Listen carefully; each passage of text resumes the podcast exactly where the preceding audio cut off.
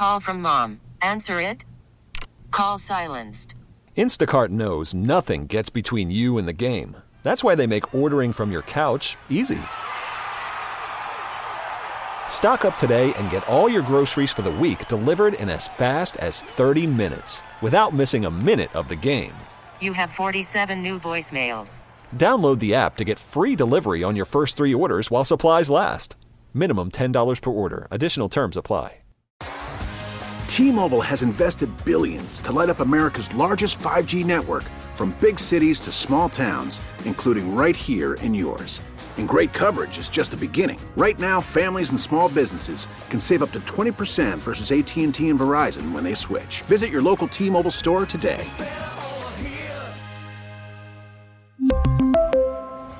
Plan savings with three lines of T Mobile Essentials versus comparable available plans. Plan features and taxes and fees may vary.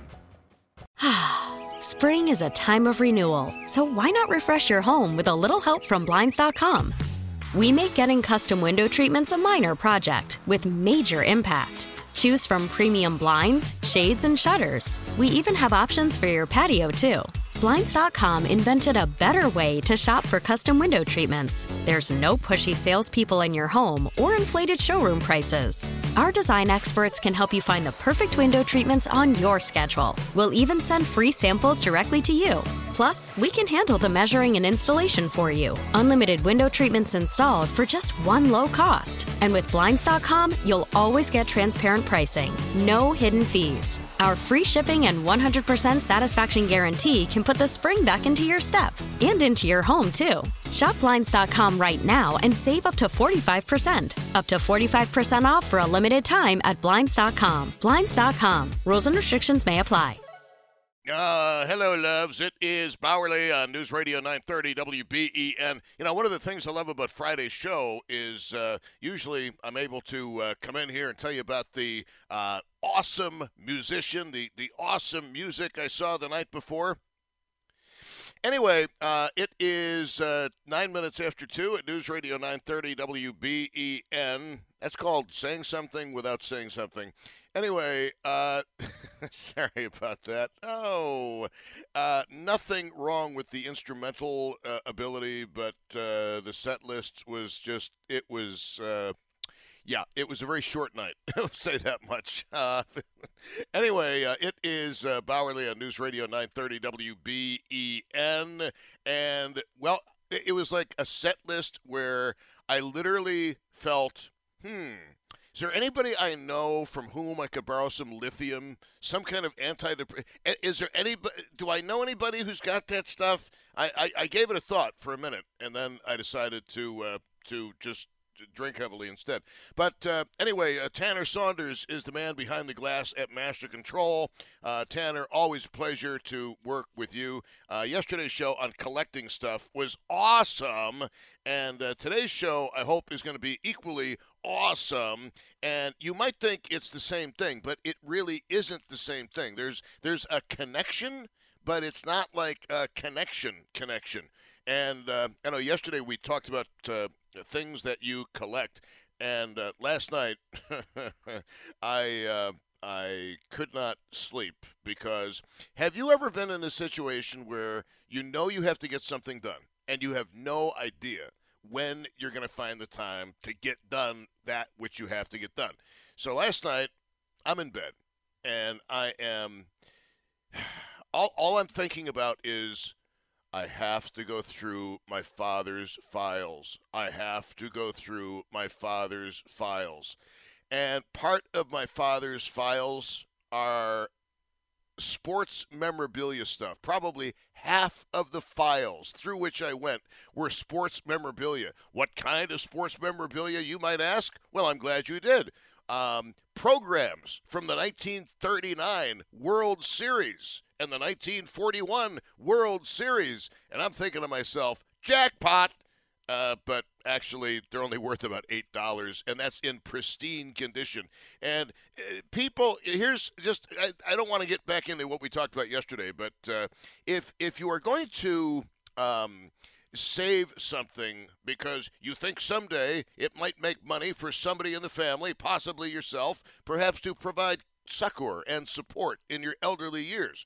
um, the condition of the object is everything. Collectors don't want something that is dog eared. Collectors don't want something that is uh, just, uh, you know, it, there's got little rips in the pages and stuff. So I have no idea if this stuff even has any value because it just wasn't, uh, it wasn't taken care of.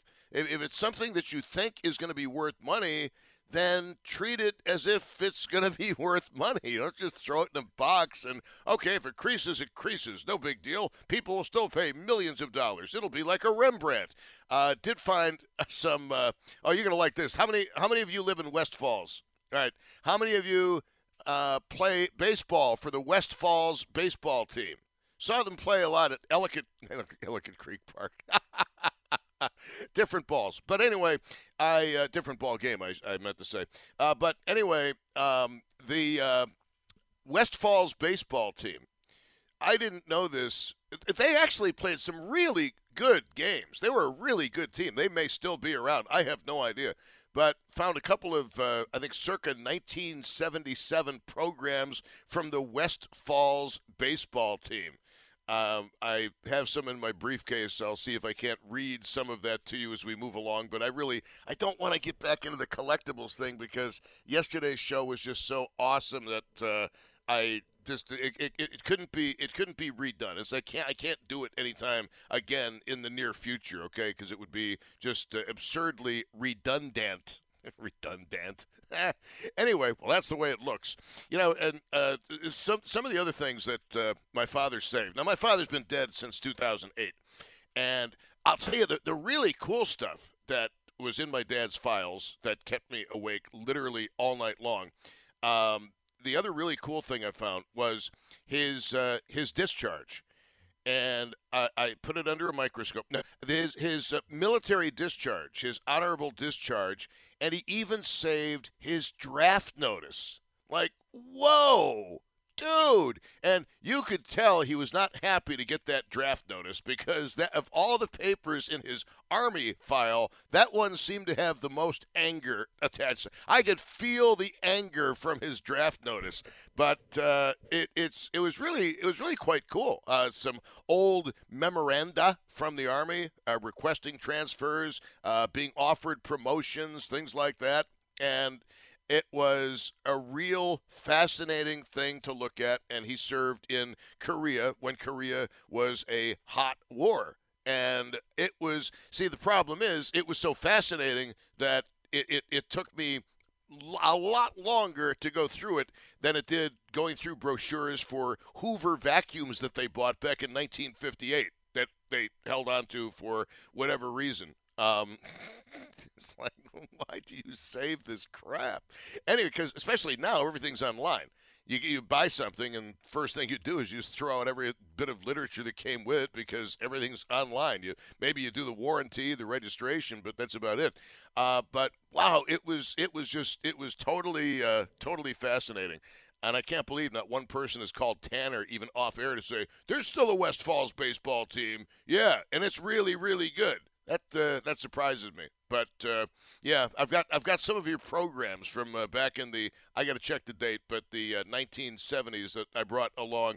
But uh, let's see what else of note. Oh, found a signed Billy Shaw of the Buffalo Bills photograph from way back when, and several black and white photographs of Buffalo Bills in action in the 1960s that looked like they were from a newspaper uh, they were well no let me rephrase it. They they looked like they were taken by a photographer and then sold to the general public as photographs as opposed to anything else. And actually look some of those up on what is it google lens. And uh, some of them are actually worth like 30 bucks. I was i was rather stunned. So uh, anyway uh, that'll fill the gas tank and would have been hauling back and forth. But uh, today, I, I want to get into something a little bit different if it's all the same with you. I, I hope you don't mind these little trips and excursions down memory lane that uh, sometimes I will take when uh, talking about going through these old files and uh, things that, uh, you know, hey, some somebody's got to do it. And then one of the things I'm so glad that you guys, somebody recommended a book on decluttering and I read the book on decluttering. And one of the things that I asked myself as I go through um, all of this uh, junk from my parents' house is does this have any meaning to me? Does it have any meaning to anybody? Or is it just taking up space? And it's like a card. Some people, maybe you're one of these people, you save every card you have ever received. Every single card. Well, that's not a way to declutter the house. It really isn't. Because once a card has been sent and it has been read, it has fulfilled its purpose and may be disposed of right? Are we in agreement on that? Unless it's a really, really special card. Obviously, cards from ex boyfriends, husbands, wives, girlfriends, they have to go out immediately, like the day after the breakup. Those I, I will love you forever ones, those definitely go out into the into the trash. Uh, or they go into the bathroom for use as something else other than a card. But um, I, it's just it's it's all, I can say is um, it's both fascinating and it is a little bit frustrating. All of the junk that people can save, thinking it has meaning and value after uh, 80, after 90 years on this planet, or in my father's case, almost 80 years on this planet. It's uh, it's rather amazing. But I'll probably take the stuff to uh, the those baseball or those uh, sports memorabilia guys, they'll probably laugh me out of the place. Yeah, they, they, yeah, they'll probably laugh me out of the place and say, yeah, if there's a dumpster in back, just dude, save yourself some time, just take it there. So uh, there were no Buffalo Braves programs, kind of surprising. A bunch of uh, NHL programs from 1972. I guess 1972 was a very good year. Uh, I think that was the yeah that was the year I went to my first Sabres game because uh, there's no way the old man would have shelled out a buck or a buck fifty for a program unless I made him do it. So just saying, I uh, gonna hold on to those. Nothing like seeing. I tell you, a scary sight at four in the morning when you're already bleary eyed and sleepless is Bobby Clarke's toothless grin, he of the Philadelphia Flyers, and type 1 diabetes. And he's still with us, Bobby Clarke, as far as I know, anyway. So today on the program, um, and I, I need Tanner to tell me if this is going to be an instant classic or instant Tom. Perhaps it's time you found a different line of work after all these years. Um, I, I'm I'm gonna take a risk. I'm gonna take a chance. I'm gonna take a leap of faith but by golly, the, there's two levels to this show. I shouldn't really tell you this, but I think you're going to catch on anyway. It's like it's like how people caught on to, hey, your pet's the your first pet's name and the street on which you grew up is your porn name. And supposedly it was a scam used by hackers to get the security questions for your accounts I don't know how many people actually lost any information to hackers because of that. I think hackers are a little more sophisticated uh, than that at this point, but uh, um, my, my name is pretty is pretty funny. But anyway, um, who, whoever would have thought we'd name a dog Dong? I mean, whoever thought? A fine Asian name. Anyway, um, anyway sorry. Okay, I've got something a little bit different for you today, but let's let's see how this goes. You, as a human being, you have a passion. You have an interest. You have things that you find absolutely stimulating and amazing. You have things that you are so turned on by it is not funny. For example, just listen if you did not know David Bellavia, Medal of Honor recipient, and the guy who does the great show before me, giving me a great lead in every day. Uh, great show before I come on the air. So anyway, uh, you know what what what does da- what is David into? Okay, David is obviously into the military. Okay, he talks about the military a lot. He's got great stories about the military. Medal of Honor uh, recipient doesn't hurt the cause. Uh, so he's definitely interested in the military. He's definitely interested, a lot more than I am, in politics. And the other thing David is very interested in, and you can tell just by listening to him, is um, popular culture, in particular movies. And what people don't know, and I hope that David is not embarrassed when I mention this. He shouldn't be. David should never be embarrassed of anything in his entire life. You kidding me? You've got a Medal of Honor. Um, you are no longer to be embarrassed by anything ever, except maybe working with me. Uh, but uh, David was a theater major a theater major. So it really shouldn't surprise anybody that he is into popular culture and the movies. And the day Joker came out, we actually went to Maple Ridge and we saw it together af- after a program. And we both had the same reaction to it just a stunning performance. But what I want to find out from yous guys, don't you love it when people say that, especially at a fancy restaurant? How are yous guys tonight? Oh, we didn't dress up like this to be called yous guys, really. So, uh, what what is or are your passions? Now, on the surface, I'm truly interested in knowing what they are. Underneath, the occult layer of the program means if I find out your interests, then I have a better idea down the road of okay, there's a choice between topic A and topic B. I'm going to go with the one where I think people have the most passion points. Uh-huh. I'm just being I'm just being honest with you. It's it's not quite like asking for your porn name. Yes, the name of your first pet and the street name on which you grew up. But uh, for example, um, I uh, like what are you a uh, uh, of what subject are you a buff? And we talked about this a little bit yesterday. But look, I have always been a buff of the presidency of the United States. It's probably because my mother, way back when, probably before I was even going to school, but honestly, I don't rightly remember. Um, I'm pretty sure she taught me how to read before I was in kindergarten. And one of the ways she did that is she went through one of those newspaper ads right around this time of year, President's Day, and identified each and every president to me.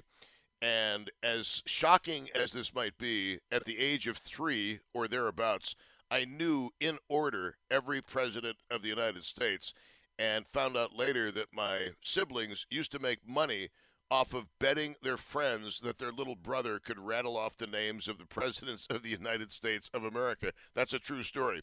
Uh, they never gave me a cut. I was just entertainment.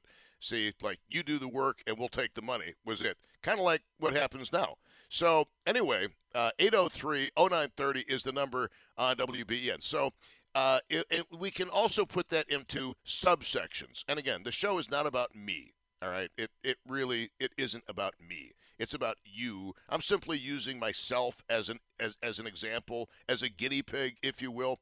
Um, I'm I'm fascinated by presidential assassinations and the madness or the hatred that goes into a presidential assassination, and the one, of course, with which I am um, most taken is the assassination of President Kennedy because the older I've become and the more I've learned about things, uh, the less and less and less I believe that Lee Oswald was the person we were told he was uh, and had anything to do with the assassination of uh, President Kennedy, that that was a CIA led dirty op with cooperation from the mob and Cuban exiles. And frankly, when you talk about those three groups of people, it's awfully difficult to differentiate one from the other because they all they're all part of the same stew. Stew. No, I said, I said stew. I never say stew. It's always stew. Did I? I just said stew, Tanner. Can you believe that? It's like your version of Cool Whip. Uh, whip, Cool Whip. You're eating hair. Um, anyway, so of what are you a buff? And I'll give you more examples of my own buffness, but the only place I'm buff these days, believe me, um, have a hernia surgery. Okay, don't lift weights for two months. Oh, thanks a lot. Did me a lot of good. Uh, 803 0930, star 930, and 1 800 616 WBEN. I'm, I'm fascinated to see like how much of a difference there is between the men and the women uh, of the program. But what what is uh, of of what are you a buff? If you see something pop up on your computer and it's an article about blank, you are obviously going to read it. Now, the problem that I have, and, and Wenger knows this all too well, is I'm a buff of a lot of things. I have a lot of interests, very eclectic interests. And that's why I said yesterday that the more I know, the more I realize I don't know. And it's frustrating because don't you want to know everything there is to know in the universe before you die? And you realize that's an absolute impossibility? Yeah, Worried about letting someone else pick out the perfect avocado for your perfect impress them on the third date guacamole? Well, good thing Instacart shoppers are as picky as you are. They find ripe avocados like it's their guac on the line. They are milk expiration date detectives. They bag eggs like the 12 precious pieces of cargo they are. So let Instacart shoppers overthink your groceries so that you can overthink what you'll wear on that third date. Download the Instacart app to get free delivery on your first three orders while supplies last. Minimum $10 per order, additional term supply. We really need new phones. T Mobile will cover the cost of four amazing new iPhone 15s, and each line is only $25 a month. New iPhone 15s? Only at T Mobile get four iPhone 15s on us and four lines for 25 bucks per line per month with eligible trade in when you switch. Minimum of four lines for $25 per line per month with auto pay discount using debit or bank account. $5 more per line without auto pay, plus taxes and fees. Phone fee at 24 monthly bill credits for well qualified customers. Contact us before canceling account to continue bill credits or credit stop and balance on required finance agreement due. $35 per line connection charge applies. Ctmobile.com. Spring is a time of renewal, so why not refresh your home with a little help from Blinds.com? We make getting custom window treatments a minor project with major impact. Choose from premium blinds, shades, and shutters. We even have options for your patio, too. Blinds.com invented a better way to shop for custom window treatments. There's no pushy salespeople in your home or inflated showroom prices. Our design experts can help you find the perfect window treatments on your schedule. We'll even send free samples directly to you. Plus, we can handle the measuring and installation for you. Unlimited window treatments installed for just one low cost. And with Blinds.com, you'll always get transparent pricing, no hidden fees. Our free shipping and 100% satisfaction guarantee can put the spring back into your step and into your home, too. Shop Blinds.com right now and save up to 45%. Up to 45% off for a limited time at Blinds.com. Blinds.com. Rules and restrictions may apply.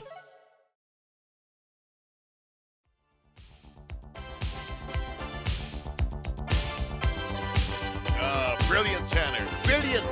Uh, so, what is or are your obsessions in life? And I, I, I, guys and ladies, I know this can be a killer topic. I mean, hey, I never expected the collections topic to be as awesome as it was yesterday, but it was great. And it wasn't because of me, it was because of you. And every caller had a fascinating tale to tell. And every caller um, was just great, telling stories in a linear fashion. There were the only the only bad call, and I'm, I'm not picking on him because he was a really good guy and a great caller. The only thing that went wrong yesterday was the guy whose toy poodle started barking in the middle in the middle of the call. It was like, and I always imagine what it's like on your end as a caller don't bark now. Don't bark now. Don't bark now. Hello, you're on the air. Roof, roof, roof. It's like the same feeling I get. Okay, it, doing doing this for a living, it's not like generally I can just answer a phone call as it comes in. There have been times, and I've been very upfront with you about it, when doctors or surgeons have called in the middle of the show, and I will just tell you, I have to take this call. We're going to take an unexpected break, um, but typically I can't just take routine phone calls um, when I'm on the air, but it, it never it never fails to amaze me. in much the same way as you think to yourself, okay, I finally am on the air, and then everybody starts to call you at the same time, and your phone, you just hear it clicking in and out. Of all the times in the day, they have to call you the minute you go on the air when you don't want to be distracted, right? I mean, I'm sure it happens to you too. Um, it's like the same rule of the universe that the server always asks you how the food is at the exact moment you what? At the exact moment you have just put a big piece into your mouth and have begun to masticate. I said masticate. That is, uh, uh, there's certain things that just happen to everybody, and I don't know what it is, but there are certain laws of the universe where I think sometimes the universe just likes to give us the bird. And I don't know if you know this, but the bird, bird, bird, the bird is the word. Maybe Tanner will find that from Family Guy. But um, what of of what subjects or people or objects are you a buff? Now this is not the collector's show. Okay, we we did that yesterday, but and as I mentioned, one of the issues that I have, and I, I did mention yesterday that uh, I donated a lot of books, hundreds, maybe even over a thousand books to charity over the years because my house was my house looked more like a library and I'm at that point in life where I think to myself, hey, anything I really need to know, I'm going to find the answer to it on the internet, with the exception of a few books, which are books I like to read over and over and over and over and over again. Um, but there are so many things of which I am a buff. For example, um, true crime. And I have been a buff of true crime, and I'm not exaggerating, since around the age of five years old, possibly a little younger, possibly a little older. And those of you who are longtime listeners to the show, the very first book my mommy bought me was a book about what? Was it See Dick Run? Which they do teach you about in Army basic training, I'm told. But it, it, did they? this is my never mind. Uh, my very first book. I, I, I'm not. I wish I could tell you that this is false, but it's not very first book that my mother bought at my request was um, The History of the FBI. it's a book about the history of the FBI. I kid you not. Six years old, I'm reading about J. Edgar Hoover and Melvin Purvis and the Barker Gang. And I don't know why I've always found that stuff fascinating. And I think that probably watching Dragnet on TV, which was one of my parents' favorite TV shows, I think that had something to do with it. But true crime stuff, I'm definitely a buff of. And it's kind of sad in a way because when you're talking about true crime, if you've been a victim of a true crime, there's not a lot to say, oh, I'm a buff of that crime, because it destroyed your family, it destroyed your life. And it's like when people say, well, I'm a buff of he, he's a buff of the Kennedy assassination. A buff? No, that kind of it, it's not really the right word. It is a subject of great interest to me. Um, however, true crime. Uh, Jack the Ripper, sixth grade. Most kids are seeing for the first time. My goodness, I've got hair coming out of my body, places it's never been. And I was reading up on Jack the Ripper. Maybe I'm a serial killer at heart. Uh, there, that thought has crossed my mind, but I'm just not a violent person, so that kind of rules that out right there. Uh, nor am I a psychopath, possibly a sociopath, but that's that's. I'll let you decide that. anyway, no, I'm not really. Uh, what else? No, I'm, I'm entertainment moody, which is a lot different than being a sociopath or a psychopath. Yes, I'm entertainment moody. It's not bipolar, it's entertainment moody. Because when you're working, you got to be really, really up. And then when people see you out and you're not, uh, you know, smiling from ear to ear and hey, how you doing? Good. Hey, good. Life of the party. Yeah. Hey, have another drink. Can I buy? Can I buy you dinner? Can I take you home? Um, it's not. It's not like that. Like anybody else, I like to chill out generally.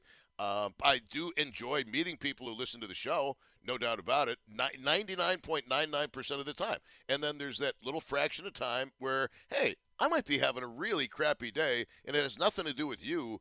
Um, I might have just found out that my car needs a $1,000 in repairs that I wasn't counting on having done.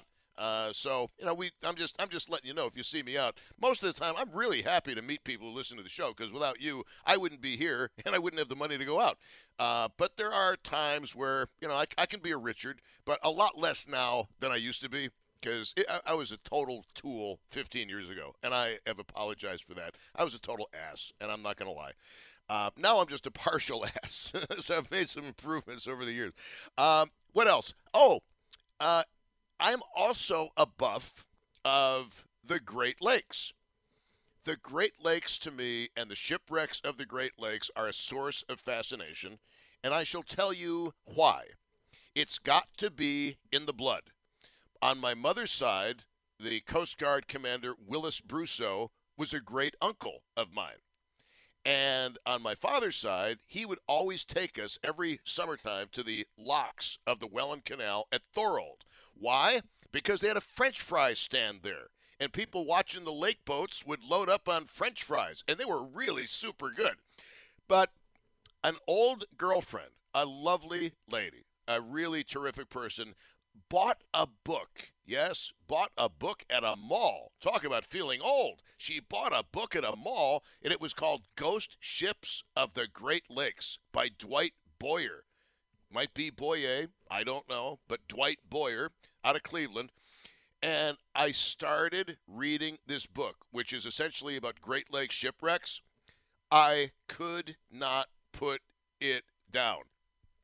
It was so compelling. And I'm telling you, it's got to be in the blood. It was so compelling that I think I own every book, and these are ones that I did not give away. I think I've read every single book ever written by Dwight Boyer about the Great Lakes because he's such an amazing storyteller. He tells stories about the personalities, the men and women and boats of the Great Lakes, like Jim Bishop wrote about Jesus or wrote about the day Lincoln was shot. Just a very compelling story writer, a tremendous writer. You might be a buff of books. You might stay abreast of the New York Times bestseller list. You might be a David Bellavia buff. You might have every book Bellavia's ever written. I can't even seem to get one going. But anyway, that's another story. Um, 803 0930 is the number. And, and again, uh, this is not a show about me. Uh, I, I, must tell you, though, my tastes, my, my buffness is extremely eclectic. If you were to go through my books, you would say, wait, he's interested in that. Eh, wait, he's also interested in that, and he's interested in that. really? Like, believe it or not, I'm a buff, don't laugh, of medieval British history and the monarchy. I, I, I can't tell you why. I just am. And again, it's got to be in the blood because the DNA, literally, I've got more. Uh, I've got more English blood, I think, than I do German blood, which you'd never. Uh, well, let me rephrase it. More cousins in the UK, Ireland, Scotland, England than I do in Germany, according to the DNA testing uh, population results that come back. So, of what are you a buff? And is there anybody else? Like, here's here's something that bothers me because I think I'm weird, and it's it, yeah. do you think so, Tom? Yeah, just a little bit.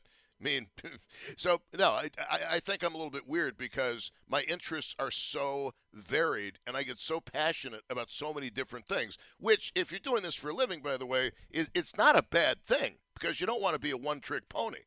Uh, 803 0930, star 930, and 1 800 616 WBEN. See, Another thing I'm a buff of is figuring out from where expressions originated. I just said I don't want to be a one trick pony, and I have no idea where that originated, how it originated, or how long it's been part of our vernacular. So I'm going to look that up. I always want to know as much as I can about everything. And that is that's that's a thing of which I am a buff. So are you guys following along? I hope I'm explaining this properly um, and if I'm not, the show's going to suck. But if I am, it's going to be a great show. 803 0930 is the phone number. Ooh, I think I see a little sun outside. No, I got to be hallucinating. All right, 803 0930 is the phone number in the 716. Uh, star 930 on the cell phone and 1 800 616 WBEN. Let's go to Ron in uh, Cheektowaga on WBEN. Ron, I'm trying to find out of what uh, of what my audience is a buff, and uh, you're on WBEN. Uh, what tickles your fancy, sir? Okay, uh, Ty, Tom. Show's great as always, especially even yesterday's. Um, got a. Uh, I've been a buff on. Wait, wait, wait, wait, wait, wait. What do you mean even yesterday's? Did you think it was going to suck when I, I came on? That might not have came out right. I'm sorry. I'm not east. No, I'm not. I'm not offended. But it was like, yeah, Tom. Even yesterday's was good. It's like, oh, wow. It's like that's, that's like saying, uh, "Wow, you're even a good kisser." Oh well, gee, thanks. You don't want to go there, um, Depends. Uh, you know, uh, no, what's I'm on your mind fly quickly? fishing. I've been uh, fly fishing for close to 50 years. I started when I was 20, and I've been blessed because I've been able to go. I fly fished in Montana. I fly fished in Alaska, all through New York State, and it's just been, I guess, more more of an obsession. I have books, fly tying things. I make my own rods. I build my own flies, tie my own flies. How? Okay. Um, now you're going to have to forgive my stupidity here, but have you seen the Robert Redford movie "A River Runs Through It"? Oh yeah. Is now that that is that is about, among other things, fly fishing is the central theme, correct? Correct. And I, I could never figure out because I only saw the movie in its entirety once. If fly fishing was a metaphor for something else in the movie, have you gotten that far in your analysis of the film? I lost you for a second. My my phone's going in and out. I'm sorry. Do, do you think that fly fishing in, in the mo- in, in the movie A River Runs Through It is a metaphor for something else in the movie? I did. It was a rather deep movie. I think it was more about a person's relationship to himself. Hmm. That's what I think it was about, more than fly fishing. So, what do you um, what do you think of when you're fly fishing? And uh, could you describe in a few words what makes fly fishing such a magical thing for you? Well, it, it, it gives you this, like a, a sense of freedom. I mean, you're there, you're in the outdoors. Uh, one thing you do not think about at all is work. I mean, you know, you're just part of you're part of nature, and it is so different because it is actually so relaxing, and uh, it's just it's just an incredible experience. Um, now, this is going to be a stupid question, but what makes fly fishing different than other kinds of fishing? I, in my opinion, I think it's more challenging because, like I said, you're using if you if you're a purist, like I guess you might want to say I am, you um, I tie my own flies, and it is just such an exhilarating feeling when you catch a fish on a fly that you tied. I mean, and then it is even more of a challenge to get the position of the fly. I mean, you're it's it's almost like hunting. You're very stealthy and everything, and it's it's great. It really is great. And the target, uh, now, the, as I understand it, the target of fly fishing would predominantly be fish that would be considered predators. Is that correct? Well, uh, basically, you can you know you can. Uh, I fly fish for everything. I mean, I fish for fly fish for uh, um, bass, I, I trout, salmon, even carp. Carp is a blast. It's like hooking into a freight train. it really is. They'll take you. I believe you. Look, Ron, hold on if you want to, and Cheektowaga. I'd love to talk to you more about fly fishing. I want to find out what your passion is. Of what are you a buff? And fly fishing, I didn't see that one coming. I thought fishing might come up, but specifically f- uh, fly fishing, no. And honestly, I have a lot of questions for Ron because I've never fished in my life, and I don't mean any disrespect to those of you who are outdoors people, but I just hunting and fishing just isn't something that I'm into. I'd rather be, if the truth be told, I'd rather be in a pool in Jamaica sipping a cocktail with my wife. I mean, that's my idea of water fun. Uh, it is uh, 257 at News Radio 930 WBEN, and it is Bauerle saying we have the news coming up. Got out of that one, didn't I, Tanner? I almost was going to go into a live spot, but I, I held back. Uh, Tanner Saunders at Master Control behind the glass.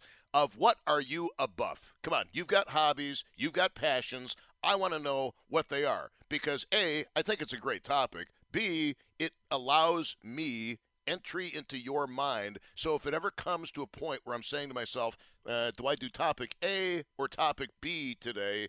I'll have a better read for where you, the audience, are. Okay? It's kind of a greedy topic. I'm picking your mind. I'm like a hacker of your mind, but it's for your own good, young man, young lady. 803 0930, star 930, 1 800 616 WBEN. After the end of a good fight, you deserve an ice cold reward. Modelo is the mark of a fighter. You've earned this rich golden lager with a crisp, refreshing taste. Because you know the bigger the fight, the better the reward. You put in the hours, the energy, the tough labor. You are a fighter, and Modelo is your reward. Modelo, the mark of a fighter. Drink responsibly. Beer imported by Crown Port Chicago, Illinois. We get it. Attention spans just aren't what they used to be heads in social media and eyes on Netflix. But what do people do with their ears?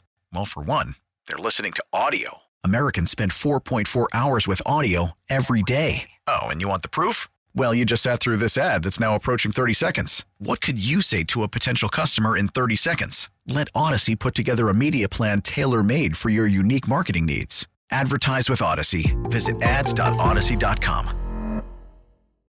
It is uh, Bauerle on News Radio 930 WBEN, and today talking to you about um, your passions. Like your friends might say, "Oh, he's such a buff of."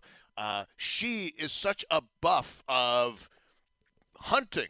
She's such a buff of knitting or crocheting. She's such a Michael Kors buff. Oh, I actually threw out Michael Kors. Hey, you weren't expecting that on this show, were you? Uh, anyway, 803 0930, star 930, 1 800 616 WBEN. Uh, let's get back to Ron in Cheektowaga, who has. Uh, who has a uh, uh, a, a buffery, uh, not not buffoonery, but he is a big fan of fly fishing. And for how long have you been a fan of fly fishing? Well, I'm going to be 70, so I started when I was about 20. So it's been you know over 50 years almost. So prior to fly fishing, were you just a regular angler? Yes, yes.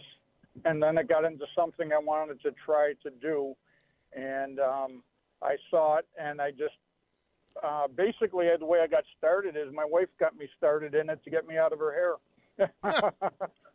yeah. And that's the Well- that's the truth. But then I, I once I picked up on it, it was just you know like almost no no no stopping.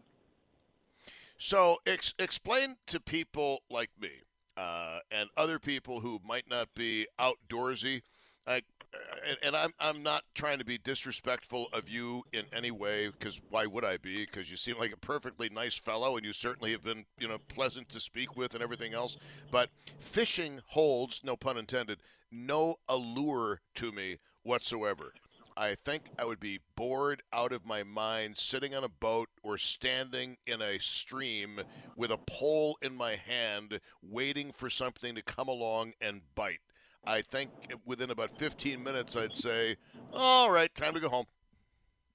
Well, that's why fly fishing is different because you're always moving around. You're using the rod as a tool. You're going, you're casting, um, you're, you're you're finding your targets. You're you think walking on uh, regular walking for exercise. You start walking through a stream, you get exercise. Walking with the current is fine, but if you've got to come back and you walk against that current, you know you're doing some serious walking. So you're always doing something. That's one thing that I got too. Sometimes it was very boring just sitting there, you know, basically drowning worms. And this way, I mean, you're you're always moving. You're always in, in touch with something. Hmm. Um, now, I, I think every hunter has a dream um, quarry that they would like to bag. Uh, for example, one of the states, I, I forget which one, but one of the states uh, uh, issues uh, a few hundred licenses every year to go hunt elk, and they're very sought after in the hunting community, like winning the lottery to get an elk license. Is there a particular fish that is th- like catching Bigfoot or catching the Loch Ness monster for you? Um, yes, I enjoy fishing for salmon in our lake uh, when in the fall season when they're coming in to spawn. Uh, I do enjoy the Lake Ontario trips for salmon and then also for steelhead because they do put up quite a fight. And uh, like I said, you land a 20 pound, 25 pound fish, and what you're using is eight pound test line as your tippet. It really, um, it really is a thrill to bring it to be able to bring that in. and you eat what you catch. Um, most of the time, it's catch and release. If I don't Oh. feel like fish, I will uh, let it go. Uh, but I will not let anything go to waste if I do decide to keep it. No, that's that's. I mean, the whole catch and release thing fascinates me. I've got uh, well, somebody very close to me. I'll put it that way, who uh, is a uh, fisherman, and that's what he does. He uh, he he fishes, catches, and releases. And uh, I'm thinking to myself, wow, have you priced salmon lately? I mean, you're you're releasing seventy bucks. Um, you might not believe this, but if you want to check it out personally, sometimes one of the best places that I, well, one of the places I frequent, I like to go fishing, is over by Amherst State Park. Really? uh, And I have taken steelhead. I have taken a 30-inch fish out of that fishery. That's Ellicott Creek there. Yes. I'll be I'll be darned because I you know what for as many times and I know that this is uh, upstream a bit but as many times as I have stared into the water from the bridge over Main Street in Williamsville looking down into Ellicott Creek wondering if I should end it all um, I, I I I I've never seen a single fish in that water. I've seen kayakers but they tend they tend to be very offended if you start dangling something uh, like you know with a worm at the end of it. Um, Believe it or not, the steelhead will run as far as the falls, over by Glen Falls, by uh, the Glen Falls. They will run, they will hold in that area. Wow. I'll be darned. I've I've seen people fishing in the area, but I've never seen a fish. I've, I don't think I've ever seen anybody land anything. But uh, that's that's pretty cool. Uh, very interesting, Ron. And I, I guess the other question I had for you is, uh, being um, a fly fisherman, is it expensive? What kind of gear do you need, and what kind of expense do you run? Um, you can spend anywhere from, for a decent outfit, uh, from basically to get started, which I'd recommend is around a hundred dollars, and um, but you could also spend upwards of several thousand dollars. I mean, you get you see it and you say, "What a bamboo rod!" Oh yeah, take a check on on, on the prices of bamboo rods. Some go as high as eighteen hundred bucks. I'll be, I'll be darned. Um, well, Ron, thank you very much. I, I appreciate the call uh, tremendously. Thank you. All right, thank you. Uh, all right, uh, there's Ron who is into fly fishing. So if you're just joining us, welcome to the program. And I've been dying to do this topic, so don't you dare let me down. Don't you? Don't even think about letting me down. Don't you? Don't want me heading into the weekend thinking vile thoughts, do you? I think not. Um, it- it- people say, "Oh, he's such a buff of something." In other words, you are so passionate about something. Uh, for example, again, uh, this is not a show about me, and let me tell you about me. What do you think about me? I'm only bringing up examples from my own life because it's the only one I'm currently leading. Uh, but the uh, like, okay, it sounds really stupid to say this, but I'm a Civil War buff. True story. And I think the word buff is probably not the best word to use because we're talking about a significant number of men and women who lost their lives in the Civil War, either in combat, mostly in disease, or in the destruction of the South toward the end of the war. Um, Sherman's army basically committed atrocities and war crimes uh, that were let's put it this way they would have been they would have been at Nuremberg uh, if uh, the war had gone differently in a different era. Uh, they were bastards. Um, they they were. I know the country was at war and that's what you have to do to win a war but uh, they were just playing inhumane Sherman's army uh, on the march to the sea. Uh, but for example Gettysburg. Am I a Gettysburg buff? Well I'm very passionate about Gettysburg because it was such an important battle in such an important time in American history, and it was as close to a must win battle as possible. And when you consider all of the variables at play, before the Battle of Gettysburg, which took place on Wednesday, July 1st through Friday, July 3rd of 1863. Not that far away from us in Buffalo, down in Gettysburg, PA. It really is amazing. And what fascinates me, and I guess that's the real question what fascinates you? What are you into? Of what might you be called a buff? Even though buff doesn't really do it justice when you're talking about sacrifices made by so many people. Um, but when you consider all of the variables that went into that battle, the fact that Robert E. Lee had just lost Stonewall Jackson uh, after Chancellorsville a short time before, uh, when you consider the fact that Robert E. Lee at Gettysburg was suffering the nasty effects of diarrhea, a very common malady in any wartime situation or traveling situation, and this was well before they had baby wipes. So Robert E. Lee was no doubt quite irritated in more ways than one.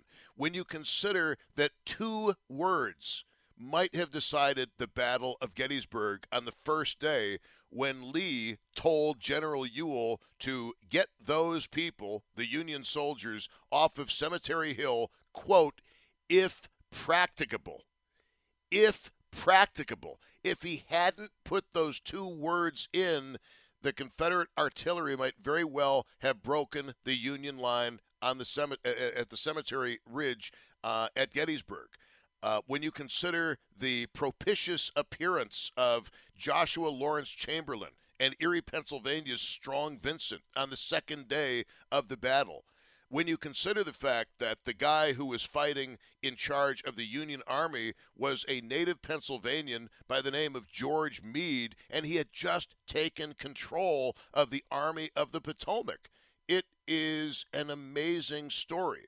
And am I a buff of Gettysburg? Well, yeah, I am, although I don't feel entirely comfortable saying I'm a buff of the battle because of all the horrible suffering that went on as a result of that battle.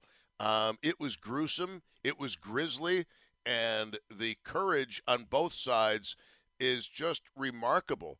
When you, if you've ever walked the scene of Pickett's charge, and I have, you realize the ground undulates. It's not like a football field. You're walking up and down these little swales in the ground. And these men of the Confederate Army held ranks in the face of ferocious artillery fire from the front and from the right flank on Little Round Top. They were getting hit from well, two out of four possible directions. And yet they kept coming and coming, and some of them actually made it to the stone wall where the Union Army had taken a very strong defensive position.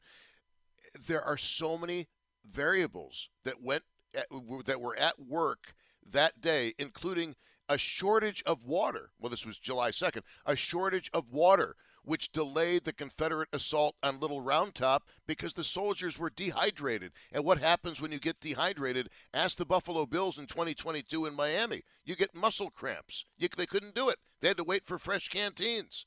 If not for these little quirks of history, these little nuances, history might have been entirely different. So that's a passion point with me. What are your passion points? What are you into? Some of you are really into politics. I am not particularly, uh, but some of you are. Here's Dan in uh, on the west side. Dan, you're on WBEN. Dan, uh, what is your pa- what are your passion points? Don't have to limit it to one. I'm a multi-buff and collector. Um, I'll give you an example. My library um, my Kipling collection is on the top shelf, and it's bracketed by vintage wrestling action figures. How's that? Um, I love it. Wait, like, are we um, talking um, Bruno? Are we talking Bruno Sammartino and Tony Parisi? Or are we talking Hulk Hogan? Freddie Blassie, Freddie Blassie, and Abdullah the Butcher. Oh my and, goodness! And there, How about Pampero and Firpo? And there's a little Ilio DiPaolo from the restaurant. Next, um, um, but but you know, I mean, I mean, I've I've got books, I've got movies. And, uh, of course, the DVDs are not collectible, um, but but I've got a targeted. I've got hundreds. I know guys with more DVDs than I do, but mine mine are targeted. I went online and found movies by movie. My you know, fa- favorites and classics and stuff I liked when I was a kid. I've got TV shows from the 50s um, and so, all kinds of stuff.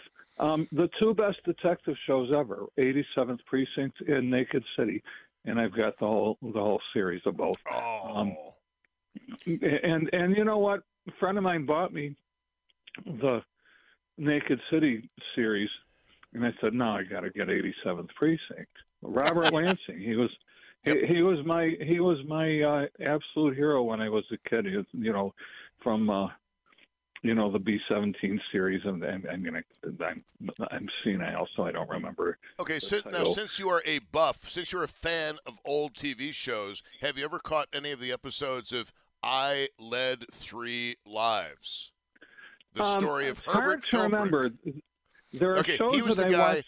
He was the guy. Okay, he was an FBI informant. He played a communist, and he was also an advertising executive. And he was Yeah. basically a, like a almost like a double agent. Well, he he was a provocateur actually. But anyway, it's, it's, hard for me to remember, and I mean, I was a pretty grown-up kid in grammar school. I used to watch Jack Paar, and I'd get them to let me stay up once in a while. good for you. But uh, but um, I mean, I but my collectible my collections branch out.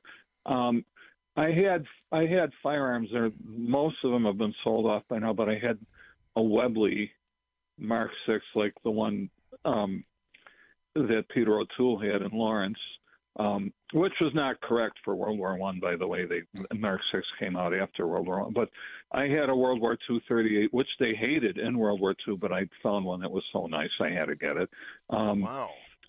Stuff like that, um, and um, I restored um, a number for uh, Enfield. I mean, when I was I had my arm in a sling, it was a labor of love.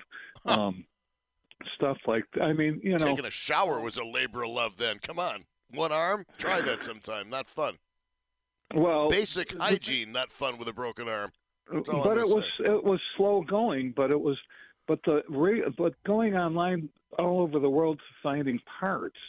I mean, I would end up with two parts, um, two of a particular part, because I would find I would buy one and then I'd find one with the right manufacturer markings, you know, stuff like that. And and um, I had a I passed up a chance to get the whole wood set for that thing because it was too much money, and then they never saw one again. So I So when it- I had when it put comes- together parts.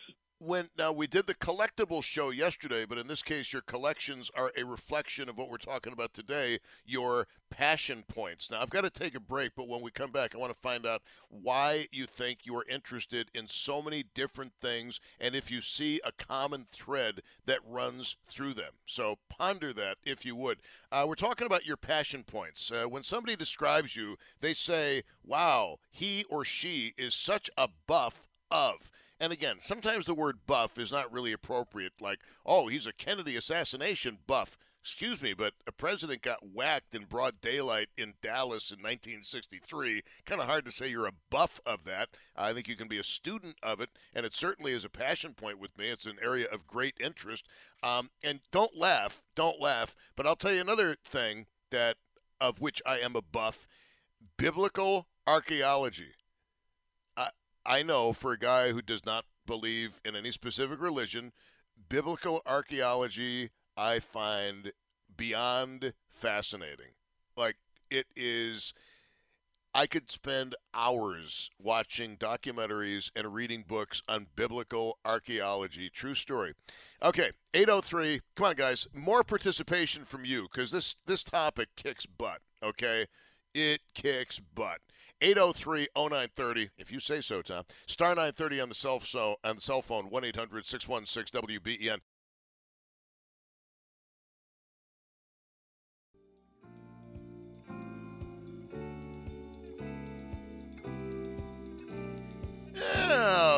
This is kind of appropriate. Uh, Tanner Saunders. Uh, yeah, Steely Dan, definitely uh, one of my passion points. I'm a Steely Dan buff, and uh, hey, I'm glad I've seen them as many times as I have because God knows if I'll ever have a chance to see them again.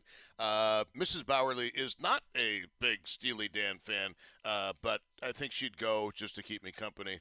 And look at me and roll her eyes. My joy of seeing Steely Dan. Anyway, uh, it is uh, 3:39 at News Radio 930 WBEN. It's Bauerle. Pardon me, hiccups. Great time for that. Um, that's a good sound. Um, of what are you a buff? You might be a buff of stand-up comedy. You might be a buff of soap operas. Although if you're listening to this show this afternoon, you probably are doing that instead of listening to this. Uh, but anyway, of what are you a buff? And do you have many areas of buffdom? Like Dan in uh, uh, West Buffalo. Uh, let's get back to Dan Tanner. If you could bring him up, I just uh, did something stupid with the computer, which uh, I've been known to do every now and again, but just every now and again.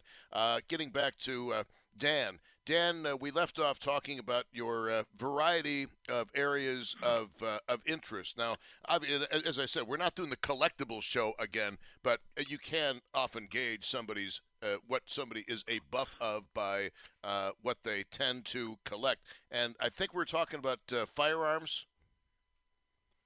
We did get we did get into that. Yeah, I mean um, the stuff, I mean, you, know, when you go broke from time to time and you have to go sell stuff, you're going to be selling it to the stores because New York doesn't allow private. You know, you'll never see the collector price for any, anything now, so it's a heartbreak. But it's a heartbreak anyway. Getting, you know, the the Enfield, the number four Enfield I restored, it was because I rescued it. It was it had been sporterized, and as long as the barrel's not cut, you can still restore it. Um, it was a rescue gun. It looked it looked up at you from the kennel with those big eyes, and it, its big, tail big was eyes. wagging, and, sad, and, you, and you had eyes. to bring it home. Yeah. I I had to. Rest, I didn't. I called it a restoration, but it was just the wood on a Springfield 03A3, but it was made by Smith Corona, the typewriter company, and um and it, it's the one I always wanted. So it it was the a, a sports a sportsman had refinished it in urethane, which is good for outdoors but horrible for collectors. Hmm. So I, I I brought that to a furniture restoration place. I mean, just the just the wood, and they did a beautiful job stripping it. But I but I mean, this is the stuff you go. And I'm a I'm a multi collector because the stuff branches out. And plus, you know, like if you're a movie freak, you're gonna end up with stuff you know, and I have stuff from the '70s. You know, like like there was a Lone Ranger production. I've got a drink cup from that. It was nobody even remembers it, but Clinton Spilsbury played the Ranger, and um, in the first Star Trek movie, I've got the drink cup from that. I've got all kinds of souvenirs. Well, I want to. I just, Um, I just, I want to make it clear: we're not doing collectibles today. We're not doing collectibles today. We we did collectibles yesterday. I don't want people to think that oh, Tom ran out of topics. Uh, but I thought today would be a good juxtaposition um, as far as gauging um, where people's heads were at in terms of being a uh, in, interested, especially interested in something. You know, the one thing that kind of surprises me, Dan, is you haven't mentioned the Buffalo Bills, the Buffalo Sabres, the NFL, or anything like that. I I have original um, merchandise from the, the Buffalo Braves from the Aud, and I have a box of this stuff because um, after they after they shut down, a store guy that I knew had it had had a bunch of it, and I bought it from him when he closed. Um, and I I've made some good money on that stuff because there are real diehard collectors, but I've still got a box of jewelry, Buffalo Braves original Buffalo Braves jewelry, So and of um, everything of everything about which you have a passion, of everything that is a passion point for Dan, if you had to narrow it down to the top two, what would those top two be? Well, I mean, the the Braves come from the fact that I worked at the Aud when I was a kid, and you know, I met the wrestlers, this kind of stuff, you know, and um, so I have sentimentality. I mean, stuff that I liked when I was in grammar school, I've got, you know, stuff from there, you know, because the interests are there. They branch out, and you just, you know, you're having fun with it, and that's that's why I've got so many. I've got well, I mean, you don't want to talk about the collector collectibles, but I mean, my house. You know the the the Addams Family song. The, their house is a museum. Come try coming here someday. Um, but uh, that, that's but that's you know, but it's fun. You know, I mean, um, I have a back when the Man from Uncle and the and the James Bond movies were were huge. Um, they were selling all kinds of stuff. I've got a spy camera that unfolds into a gun, you know, a cap gun, and this kind of stuff. I mean, it's. I mean, you you just end up branching, branching, branching out because you know you make finds and you say, oh boy, that's the. I mean, and and you know, plus I had stuff from origin that I originally had from when I was a kid that I managed to hold on to, and all kinds of. I mean, you know, it's a dem- it's a definitely demented uh, process, think, but I don't think it's demented. I think it. Look, I, I think when you are I personally, I think when you're interested in a whole bunch of things and a whole bunch of different areas of life, you are living life to the fullest. And some people are specialists. You are a generalist. And one thing that you will always be able to say on your deathbed. I mean, of course, there won't be anybody there to listen to you, but one thing you'll be able to think on your deathbed is, you know what? I found interesting stuff in this life and I learned as much as I could about it and it enriched my experience in the brief time on this planet. Uh, I thank you, Dan, very much. I appreciate it. I've got a prediction for you. On what? You eventually will branch into Bible study because you've been around the edges of it, and um, once you learn about the dispensations and all this kind of thing, you'll be there. Um, No, I'm have a good interested. In, thank you.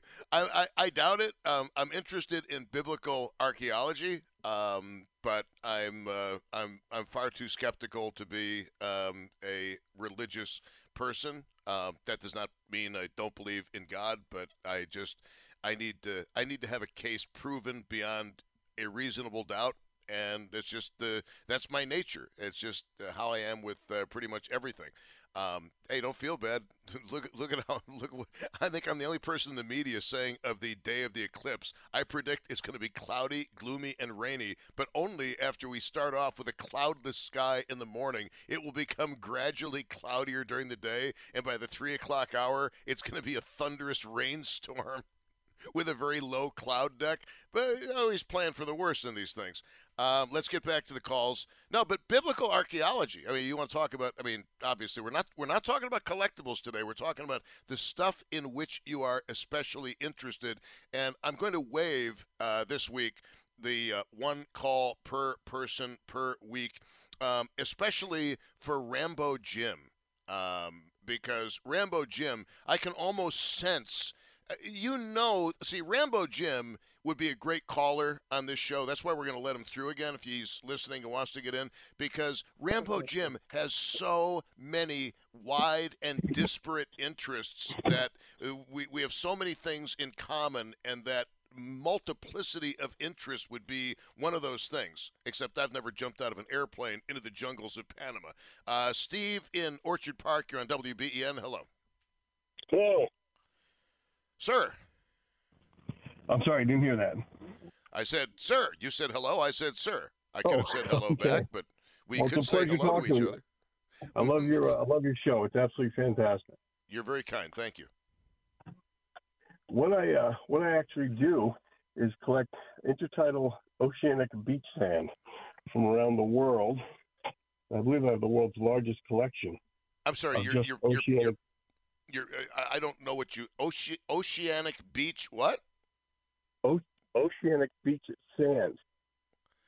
Beach Oh. It's from all over the world. I have the largest collection, I believe, in the world from 82 different countries and territories. So that gives why- me about 252 samples. Why the passion for beach sand? This, uh, again, uh, this is a cousin to yesterday's show, but we're not doing collectibles again. I Uh, promise you. It's a passion. It, it, it is it is a passion, and what got you interested in it? And see, I asked that question because one of the things they did before the D-Day invasion, World War II, is also a Correct. passion of mine. Is they sent um, uh, uh, uh, intelligence agents to the shores around France and they took Right. soil samples. See, you already know what I'm going to say. Uh, Yeah. they took soil samples to determine the weight of the vehicles, uh, how heavy they could be before they would mire down in the sand. Uh, Steve, I, I'm fascinated by what you're into, and it's so cool because I thought you were going to say something about geology. I thought somebody was going to say something about geology. How did this interest begin, sir? Well, I went to school in Oswego State, graduated Oswego in 1984, 85 with a degree in geology, uh, also a background in physics. So I worked in Niagara Falls. I actually supervised drilling rig operations in Niagara Falls along the Robert Moses Parkway. So I became really interested in environmental issues, especially in geology. And I remember taking a class in college on the differences of beach sand. So I started collecting uh, just intertidal means between the tides, intertidal beach sand from various oceans. And I started with the Southamptons in 1991, and now I've got 82 or 83 countries of the world and 252 samples. So, do you visit these places yourself, or do you have friends and colleagues uh, pick them up on Right. trips? Or Great question. I have lots of friends uh, all over the place, and I would ask them if they go on their honeymoon, think of me. and uh, they, they would just go and pick pick up some sand for me, but I had to give him strict instructions. It must be intertidal between the tides. I say, pick up the sand where you leave footprints on the beach, so not in the water and not on the the high beach, of course. You see, because I'm looking for native, original, or indigenous sands. okay, I So can't. that- uh, see? I'm sorry, Steve. I, I beg your pardon, Steve. Um, Yeah. Can you hold on during the news break because when when you talk about passions, I didn't see this one coming from a mile away. I thought geology might come up, but the intertidal geologist. beach sands, yes, Correct. but th- I I am fascinated by what you're saying, and I want to find I've out also- more. I, I want to find out more about your passion, but I got to put you on hold. Otherwise, I'm going to get I'm going to get in trouble with the programming gods. Lisa Polizzi may be in love with me as a professional talent, but uh, she will not be in love with me long if I am late to the break. Nor will uh, Max Ferry. Uh, it is Bauerle uh, professionally. Big difference. I love Lisa professionally. Uh, nothing HR about that. I have tremendous and abiding respect for her, as I do almost for Tanner Saunders. He's getting there. He's he's moving up the ladder a bit.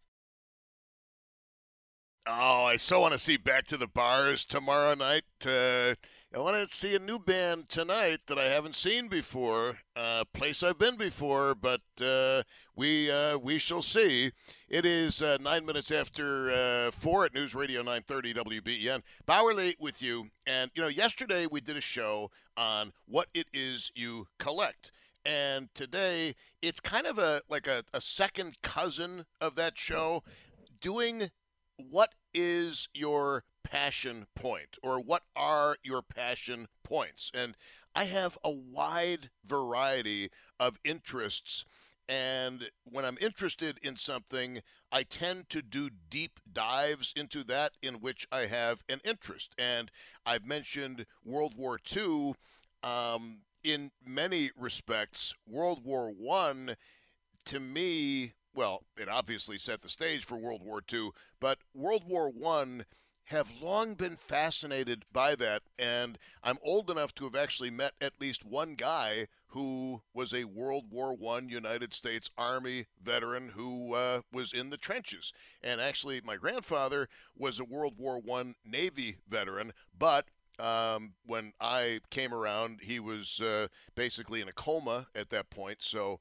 um, I guess I can say I came face to face with two World War One veterans, and that conflict has always uh, just uh, amazed me. Uh, in particular, the uh, surprise the Serbs gave the Austro-Hungarians. Uh, the Austro-Hungarian uh, uh, soldiers uh, ran into somewhat fiercer opposition than they thought they would in the early going of the conflict. The Serbs proved themselves to be pretty pretty incredible fighters. But anyway, World War One, and how could I possibly? Well, there's two things I'm also passionate about. Uh, remember the fart show we did? That was one month ago today. no, I, think, I don't think I think it was over a month ago today. Uh, but no, but seriously, the the other thing is uh, Shakespeare, um, and it's not it, it's not because okay, as you know, and we did a show about words earlier this week. I really enjoy words, and I really enjoy people who can string words together. And Shakespeare, I don't look at Shakespeare as poetry.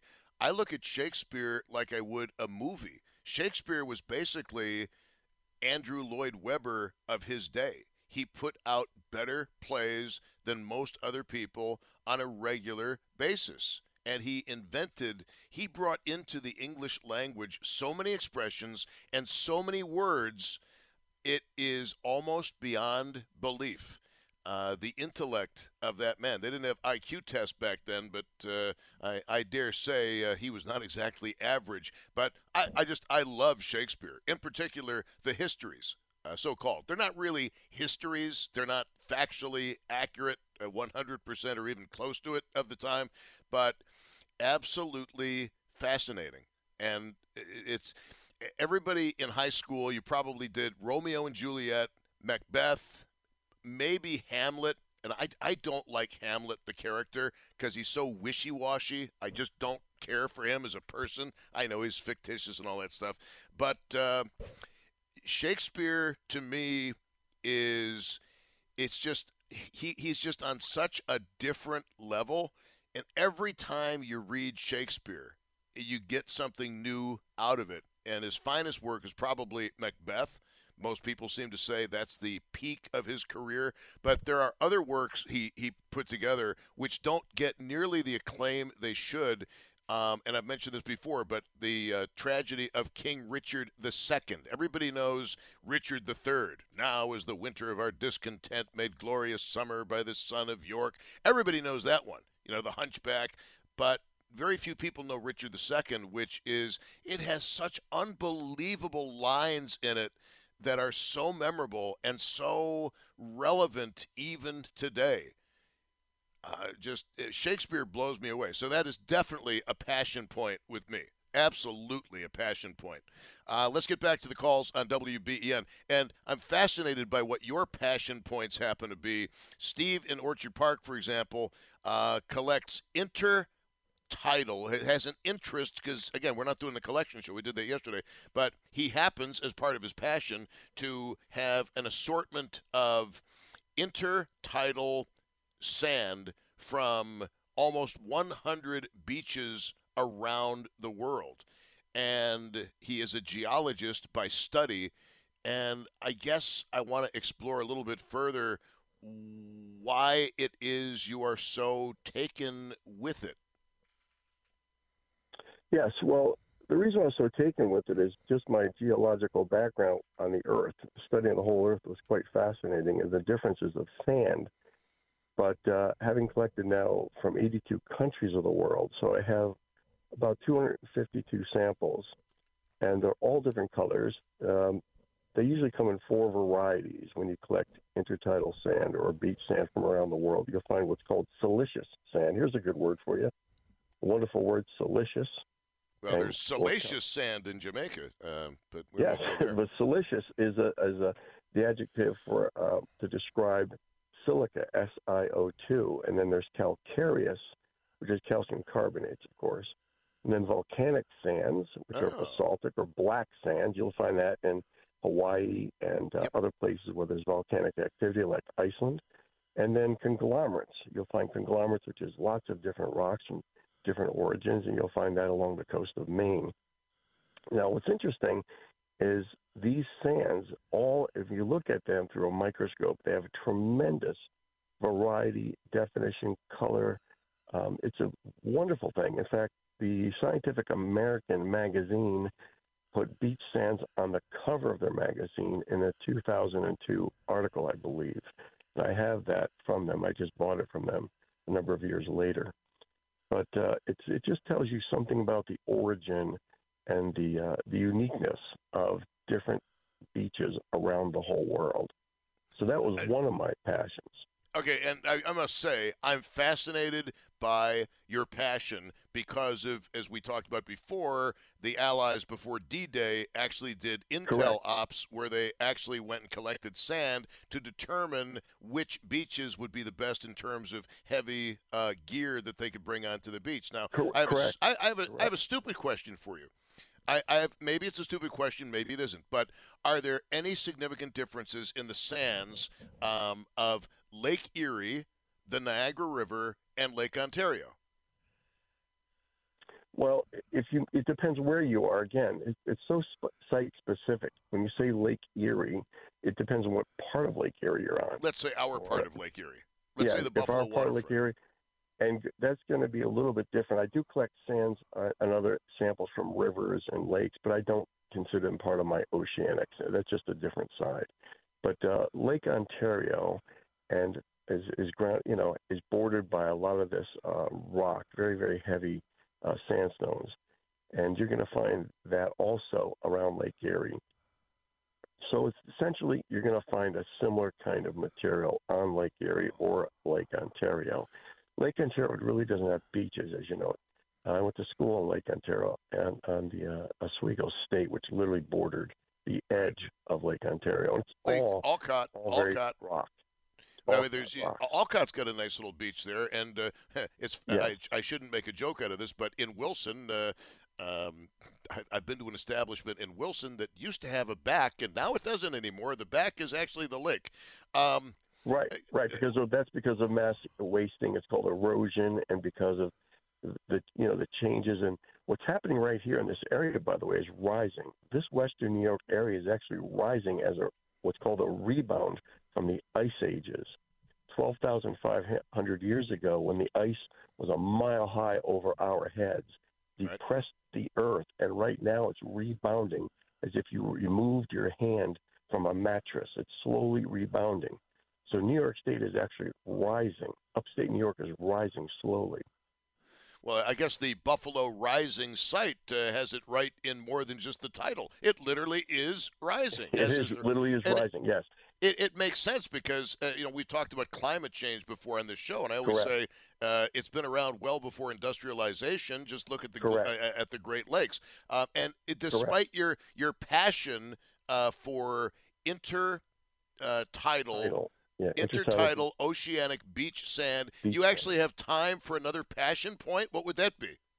Yeah, well, biblical archaeology review is interesting to me. Yes. I also have a passion in that because I went to Israel and helped discover the site Bethsaida, which is in 1997. We uh, it was first located in 1988. I was there with an archaeological expedition to help uncover parts of Bethsaida, which is the fourth most commonly mentioned city in the New Testament. How amazing is that? And are, you must, I'm quite sure, be familiar with the uncovering within the last seven years of some stairs in Jerusalem uh, thought to have been uh, walked upon by Jesus. Right. Yes. Uh, that's similar. To, that's actually similar to what we did in Bethsaida. You see, we actually joined a group from Columbia University. These are PhD students, and I was from Orlando from a seminary called Reformed Theological Seminary where I was attending, and we combined our efforts to help uncover uh, in 1000 BC what would have been the walkway into Bethsaida. So King David would have walked these steps, and it was quite astounding actually to dig down 15 feet and uncover these entire rocks uh, that are located. They're all perfectly placed, as if you placed them yourself. Steve, you you are uh, you're a fascinating guy, man. You are fascinating uh, person with whom to speak. You truly are. And before I let you go, um, and I'm sure you're quite familiar with this, but it wasn't until the 20th century that it was actually proven that there was a prefect in Jerusalem by the name of Pontius Pilate. when they Pontius Pilate, unco- correct. Yeah. When they uncovered before that, it was he was a figure of some Correct. mystery. Now you can buy Pontius Pilate coins on the internet. So it Yes, that that that to true. me is what's fascinating about biblical archaeology. All of these names and personages you might have thought had been lost to antiquity, they're buried somewhere down there.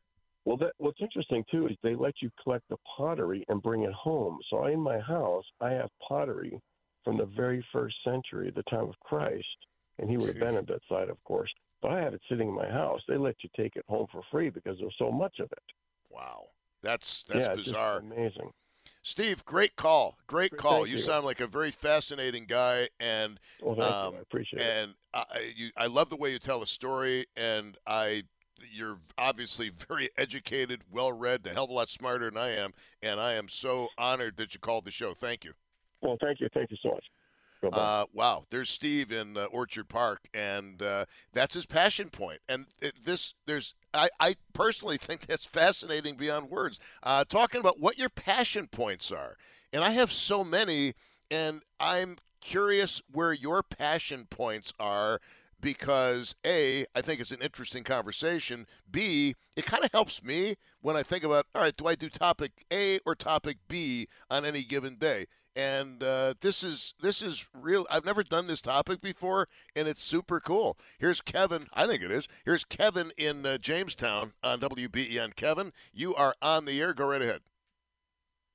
Tom, uh, my collections I like are Texaco stuff. My dad owns a Texaco station. Okay, we're not, But sir. We're not doing passion- collection, sir. We're not doing collections today. We did that yesterday. Oh, my pa- my passions are Ye- Yellow Labs and World War One and World War Two, and I'm am so in awe of you going on that trip. If it wasn't for Joe Biden's economy, I'd be right with you. Oh, okay. Well, let's let's talk about World War One, uh, if we may. When did your passion begin for World War One? Great. I don't know if it was my my great grandfather. Uh, I ended up with his World War One military items in a box. Where everybody died and stuff, and I didn't know what to do with them. Like there was a canteen, show uniform, this and that. So I took them to a guy, and just by the luck, someone in Jamestown, their great grandfather, grandfather had uh, the same kind of stuff I had, so I sold it to him. So he's got both of them in a collection. So and I got also I gave him the letters too of uh, in World War One. that that Letters. is so you basically the reason World War One is a passion point to you is you have a direct genealogical connection to somebody who served. The area here, someone else had a connection to my great great grandfather. They were in the same company or this or that. So he collects. So I ended up from him. So he's now now has two of the World War uni- uniforms and this and that, and they were very close to the same company or troop or something. So I felt pretty good about it. Uh, Are you telling me that you had an entire World War One uniform? It was Yeah, in a I box. we- But okay, but you say you had a, a, a- when you say a box, I'm thinking buttons and medals. I wasn't thinking uniform. You had an uh, an entire No. uniform. No buttons or medals, some stripes on the things, a canteen, them funny hats they wore, all that stuff. but- I, but thi- you- I think I sold it for like twelve hundred dollars to him, but it was did, uh, you, pretty you neat. did you did or did not have a complete uniform. It's complete. Oh, dude, twelve hundred dollars. He stole it from you. But look, Tom, I had no, I didn't care about. I really like World War II. That's why I'm such awe you because I want to go on that trip so bad. Biden's economy, I can't go. Wonder what they do if there's some seats left. They discount them or not? no, I don't. I don't believe so, sir. But uh, anybody who's So interested uh, should. Yeah, I'm sorry about that. Um, Kevin, thank you very much. I uh, I appreciate the uh, I appreciate the call. Um, World War One uniforms in good condition. Go online. Even World War II uniforms. And the Buffalo History Museum has a warehouse. I won't tell you where it is. And in that warehouse, they literally have hanging up real uniforms from the War of 1812. And one of the first things you're going to think when you see those uniforms, if you ever see them, is they were so tiny back then. I was born 200 years too late. I would have been a tall dude. Hmm. It's uh, 27 minutes after 4 at News Radio 930 WBEN.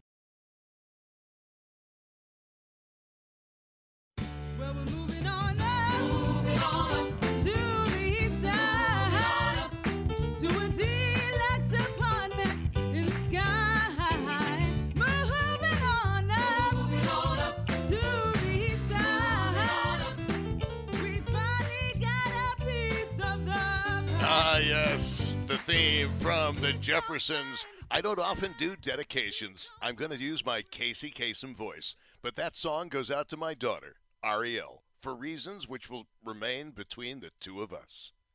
Well done, Ariel. Well done.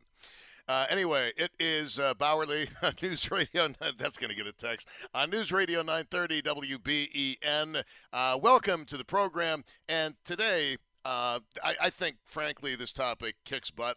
I've never done it before, and I've been dying to do it. Basically, it is what are your passion points? And we have heard uh, things like World War One from our previous caller, and I'm so jealous of whoever got a World War One uniform for twelve hundred bucks, complete with the helmet. Oh, that's what I call a steal.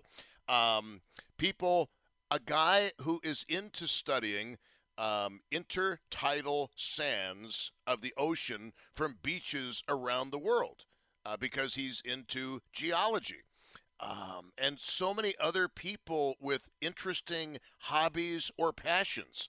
And as I've men- made mention uh, throughout the program, I have so many things in which I have very, very deep interests. And one of the things that I keep saying pretty much every day this week is it's frustrating to me that the more I learn, the more I realize I don't know. And I'm the kind of guy, I want to know everything about everything, and it's impossible. But I love just doing deep dives into various subjects, especially doing this for a living. You never know what's going to come up on any given day.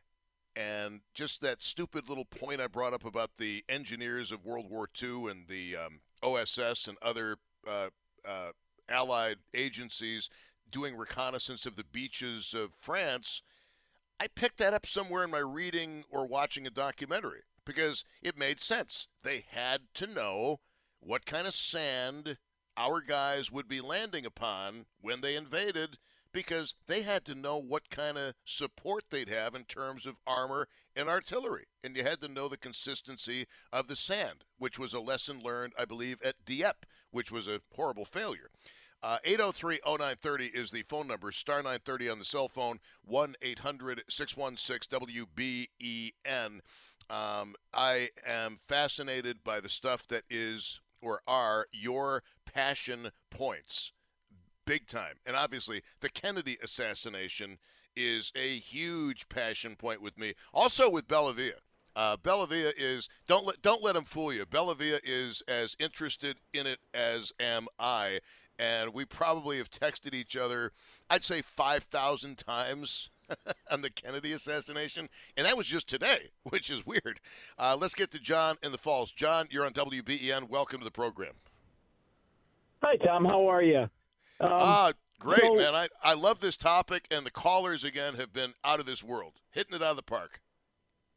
This has been, a, yeah, it's been a great topic, and I've been waiting for something like this so I could share with you um, what I enjoy. So it it may sound bizarre, but it has historic um, purpose behind it. I guess I lift rocks, or what they say over in in Scotland, stones, historic stone lifting. I've been doing it for 20 years.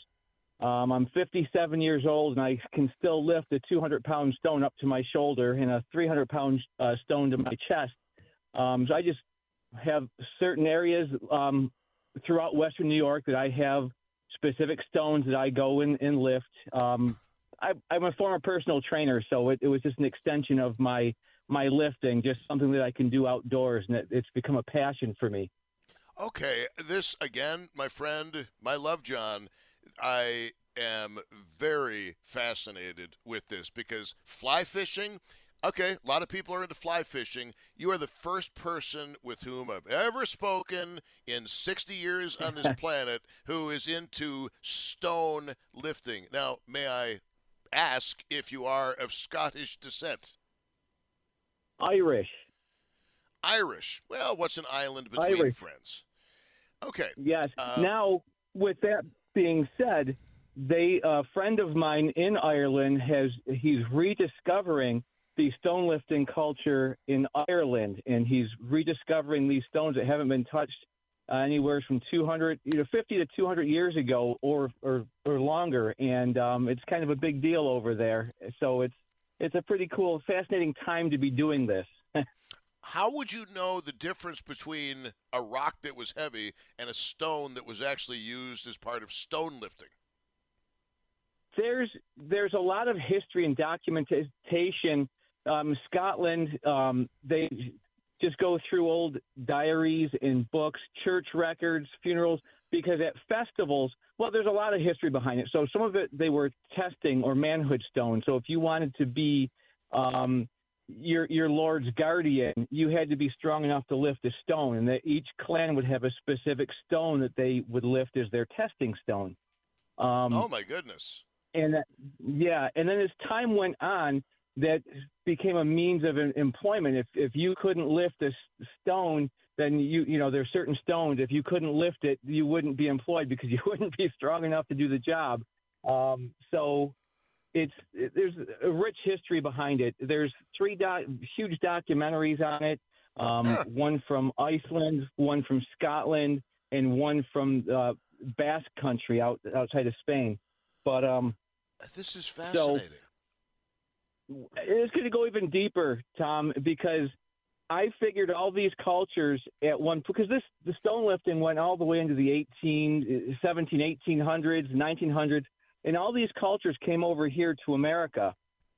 And um, for the last seven or eight years, I've been researching, and I have a Niagara County historian helping me do research uh, to find stones in Western New York.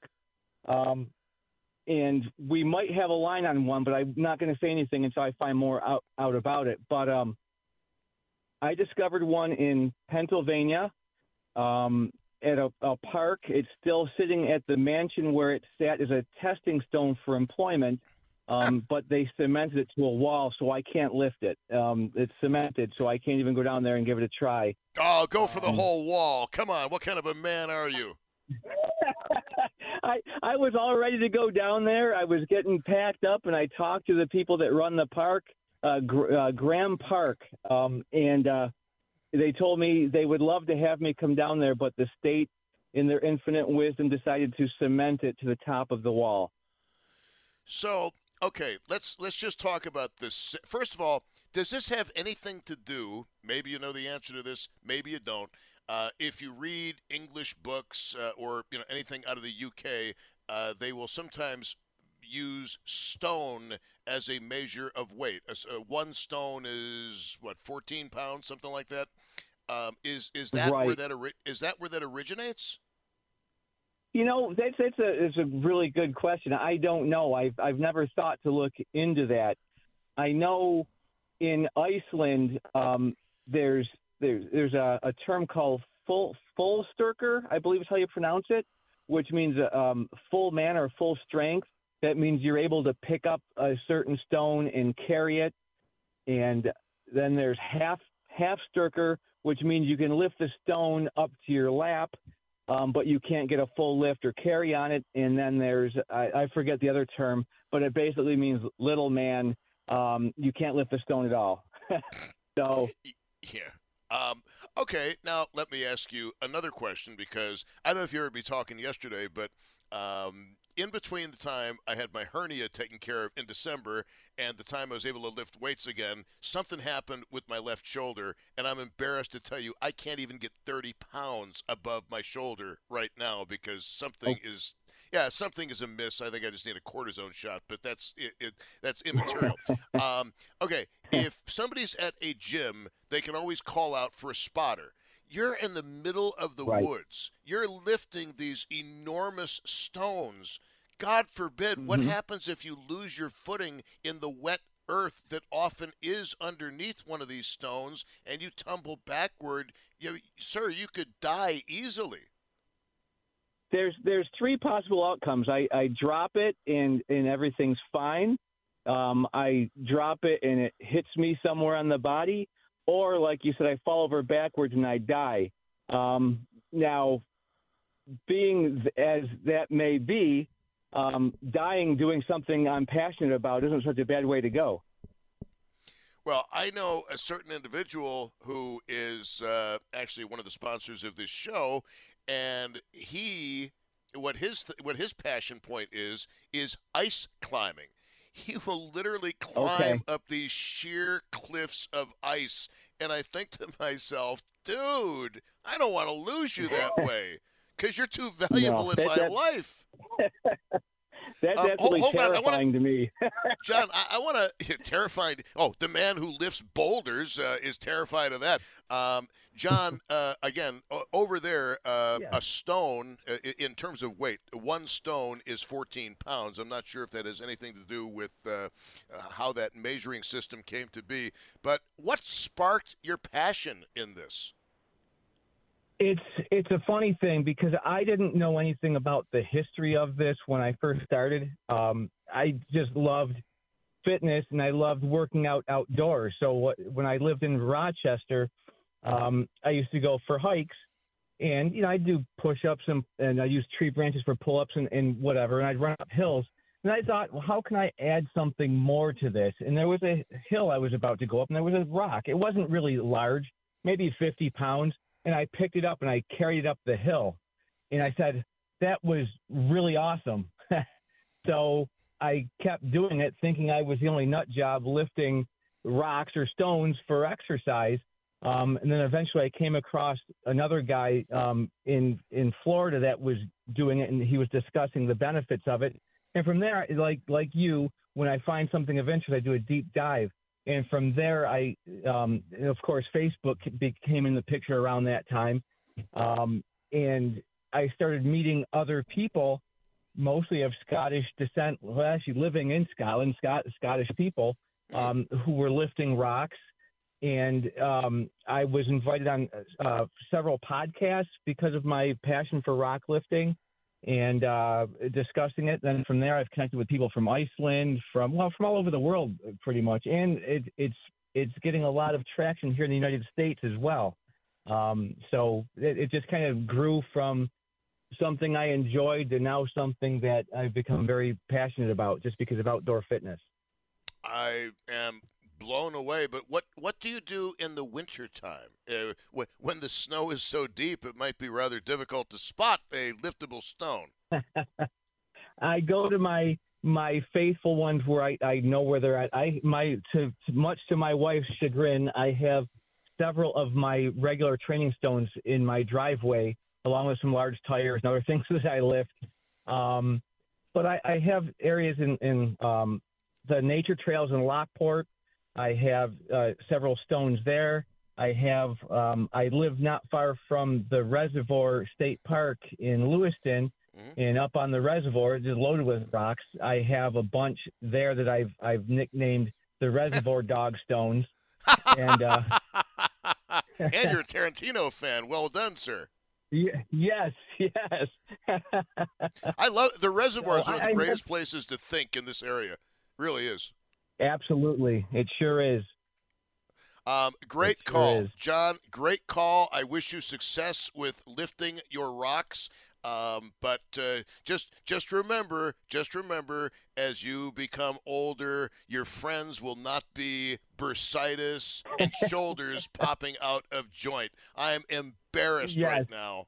Embarrassed at how Yes. little I can lift. Thank, thank, Hey, you know, you so Tom, I- much, I- John. Yeah.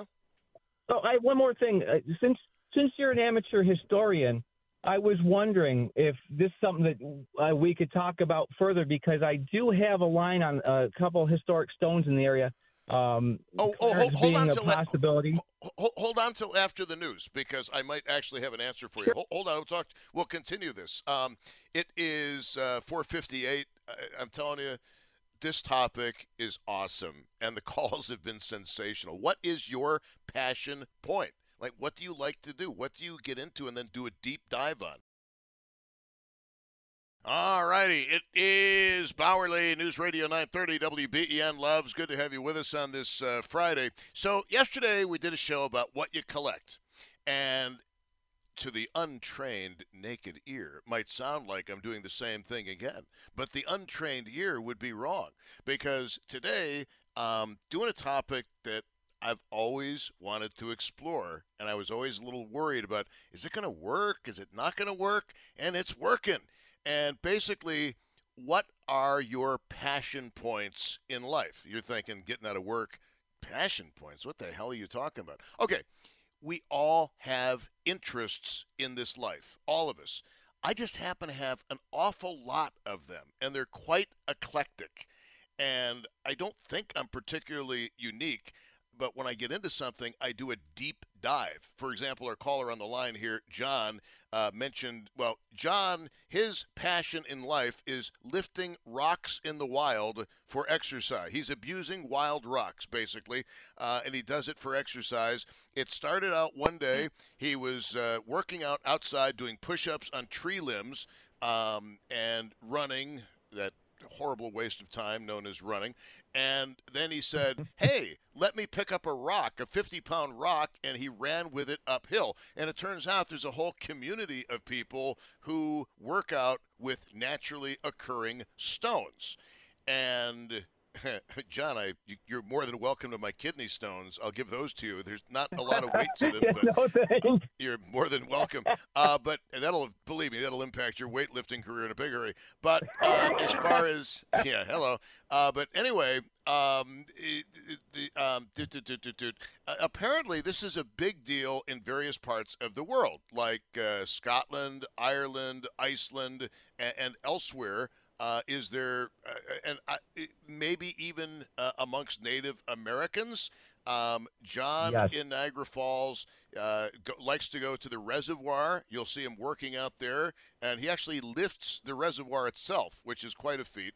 Uh, but he, he's he's able he's able to pull it off. But it's a, that that place is a great place to go and just and just think and contemplate life, especially in the summertime.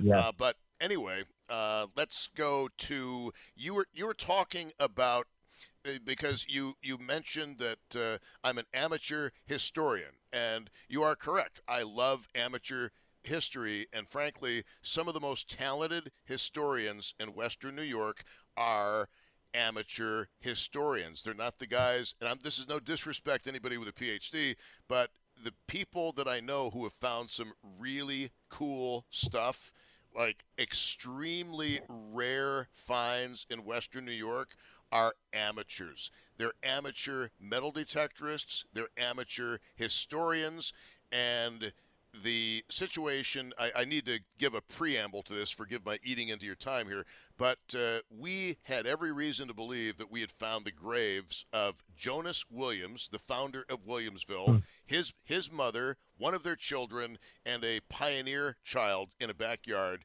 in williamsville. So we followed all of the proper protocol. We did the subsurface soil analysis with the ground penetrating radar. We called in the archaeologists from ub because as far as human remains are concerned, the last thing we wanted was to be cowboys going in there with shovels. That's not very cool. We even had the Amherst PD involved because obviously, if there if we'd found human remains, um, they have to at least document the fact that yep, it's not a homicide of recent vintage. Uh, but in, in any event, we did everything the right way, and this is why I get a little bit skeptical about Amelia Earhart's plane. I'm not ruling it out, but some sometimes you can have all of the preliminary data in the world, and you think you've got something, but it turns out to be nothing. And unfortunately, our quest for Jonas Williams ended up like Al Capone's vault and Geraldo Rivera because we didn't find the graves, even though all of the data we had collected indicated to a high degree of probability that we had, even including the alignment of the graves, uh, which turned out not to be graves. So, um, unfortunately, uh, the, the point I'm trying to make two points. Number one, we have some great amateur historians in the area. We have made tremendous inroads, but uh, in locating the site of the uh, American Army encampment of the winter of 1814 in Williamsville. It, it is not at Main and Garrison where the sign says it was. That's hogwash. Uh, but the uh, question you had was about something involving local history and a stone, I believe. And what was that question? Oh, yeah, so I've talked to. I have one historian in Niagara County who's who's helping me, and he has his eye on on a potential uh, stone. There's a rumor about the Irish that have come through here, but I've talked to historians from from uh, Genesee County, Livingston, Livonia, um, Livingston County, um, around this area as well, and even in, in Erie County. And most of the historians sound, you know, interested, but not enough to do a, a deep dive on it. I'm, you know, I'm getting older, so I really want to be able to lift an American uh, documented historic stone, and I'm just, I'm looking for other historians who might have information um, or know some older gentlemen who heard a rumor from you know back in the day of stones in this area. Um, like I said, we got a beat on one, possibly in uh, in in uh, Niagara County. There's the one I found in Pennsylvania, and they just recently found one in Connecticut. But nobody's lifted any of these yet. So I would love to have a, an opportunity without traveling to Scotland, Iceland, and, and Ireland to lift a historic stone right here in America, especially in our backyard. Now, if you if it's supposedly in Lockport, might this have anything to do with the fact that the Irish, by and large, were the guys they hired to build the Erie Canal? Absolutely. Okay, uh, very interesting. Um, there is a fellow I know who is he does not have a PhD after his name, but he, uh, despite our inability to locate the grave of Jonas Williams, founder of Williamsville. Um, this man is absolutely brilliant. His methods are sound. And let's put it this way when you approach UB archaeologists as amateurs, you have to have your ducks in a row. And we had our ducks in a row. Just so happened that uh, our ducks, our ducks didn't cooperate. I mean, they were in a row, but they, they were just the wrong, they were just the wrong ducks. Uh, they gave us, they, they gave us uh, false quacks. Uh, but uh, if, if you send me an email, um, I will pass it on to the guy I know who is a great local historian, who, by the way, without going into too many details on this, is putting together a study of, let me simply say, ancient fortifications in Western New York. And I've read the preliminary work, and it is mind blowing. Absolutely mind blowing. Um, but I think what he would say, what he would say, John, is what he would he would. I mean, uh, to, to people like uh, like my buddy and myself, a stone is a stone is a stone. Uh, we would want he would want some documentary evidence. And is there anything in the journals of the Erie Canal days or the old um, books recounting its construction, which makes you believe that this might have been a lifting stone, possibly some late night contest after a few uh, shots of whiskey? yeah, my historian friend says right now it's a rumor, um, but they're looking more into it, and he's he has a couple other historians, I guess, that he's been asking around. I haven't had anything solid back yet, so I'm just kind of I'm in that waiting limbo stage right now, hoping that uh, more comes of it. Uh, yeah, I don't like the waiting limbo stage. Um, between the t- between the time we thought we had found the grave of Jonas Williams and the time we actually were able to begin the dig, it was over one year. And I am not a patient man by any stretch of the imagination.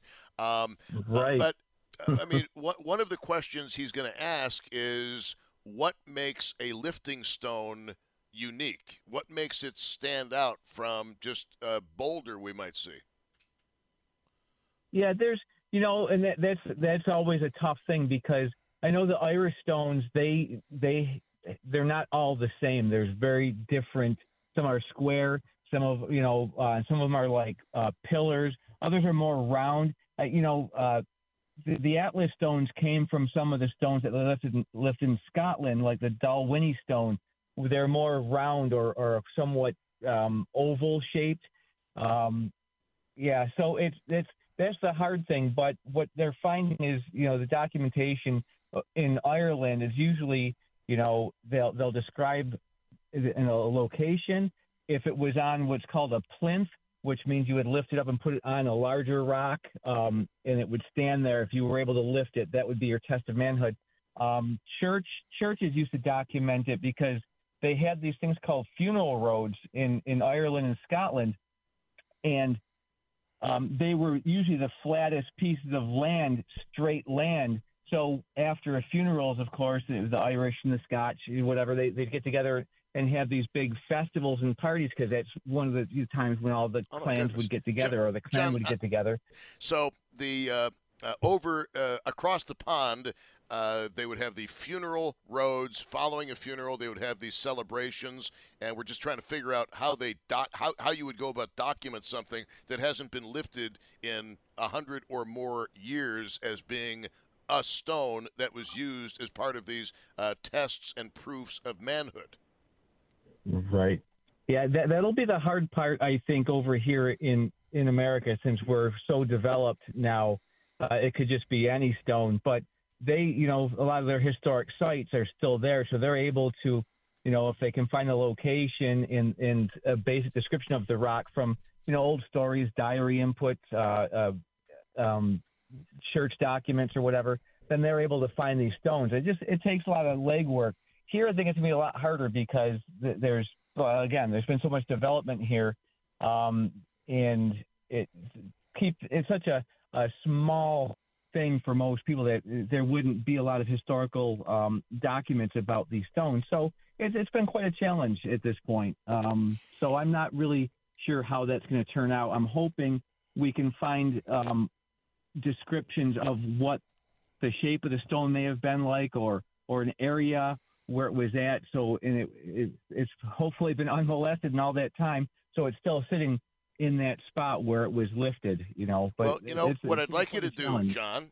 What I would like you to do is uh, send me an email, tom at wben.com, tom at wben.com, and I will forward the me- email on to my awesome local historian. And if anybody can get to the bottom of the mystery, he will do it. And look, we feel horrible about the failure to find and give proper burial to Jonas Williams' remains, but we did everything the right way. I mean, we really, we really did, and he still. Uh, is uh, he is an absolutely amazing historian, and um, you know one of the problems we've had Excellent. Well, one of the problems we've had in locating the War of 1812 camp uh, the American Army used in 1814 is the surface soil during development of the area where we know the camp was located was bulldozed in the 1920s when they were developing the area. And some of the soil was put in Cheektowaga, some of it was put at Garrison Park, which is why we found a musket ball and a military button at, at Garrison Park in all likelihood.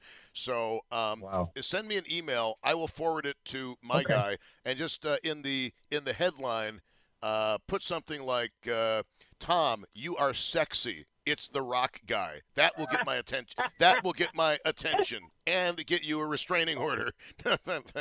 Uh, thank you very much. I uh, i appreciate the call. You, great Tom. stuff. All right man i Thank tell you, you. this this topic um, is awesome and we're going to continue it following uh, following the news on WBEN and if you're just joining us what are your passion points in life? What are you into?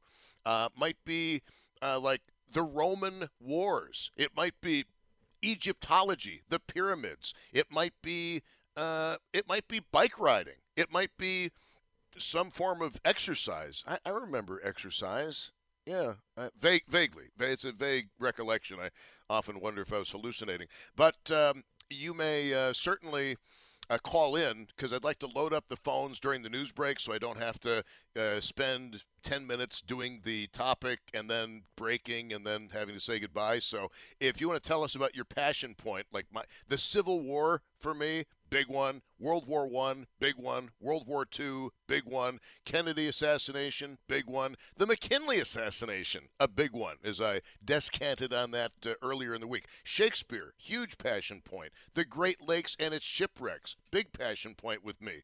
Uh, and again, when you do this for a living, you've got to be curious. And I think most of us are curious, and then our jobs and our families interfere with our pursuit of our curiosities. Um, 803 0930, star 930, 1 800 616 WBEN.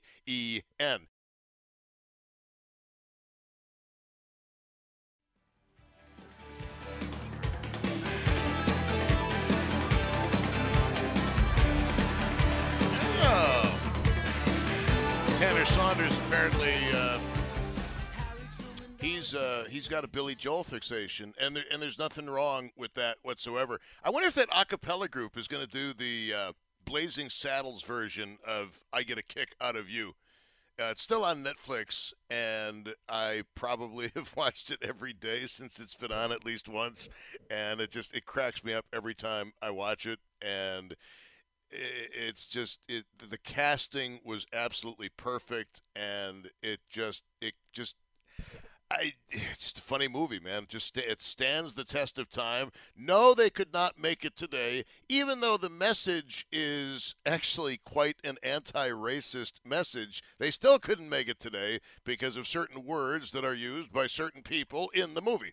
Anyway, uh, it is uh, 5:40 at News Radio 930 WBEN, and I do have time to take your phone calls, which uh, is much more interesting than listening to me yammer on and on. And uh, remember the show we did yesterday about collectibles? Okay, or what you collect, um, even if they're not necessarily collectibles uh, as per the definition most people would uh, assume.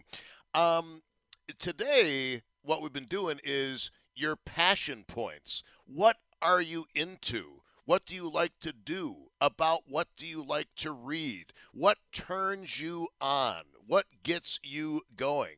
And there are one of the things that surprises me uh, is with everybody being all dog and cat crazy, I cannot believe that we have not had a single caller today who said, Tom, my passion point, cats. My passion point, dogs, or my passion point, birds, or perhaps something a little more exotic, because I, we have entered this really uh, interesting area of our history where dogs and cats have almost become humanized. And on the internet, have you seen the ad with the very, well, everything is subjective, but this very attractive woman saying, you know what the secret to a happy life is? Dogs. Just dogs. Thinking to myself, okay, I love dogs as much as the next person, but maybe that's overstating the case just a little bit. And I'd say the same thing about cats as well. I love cats. You know that. I cats are cool. And eh, when the, the internet makes it easy for us to do deep dives on things, uh, last night, for example, might have been the night before. I lose track of these things, frankly.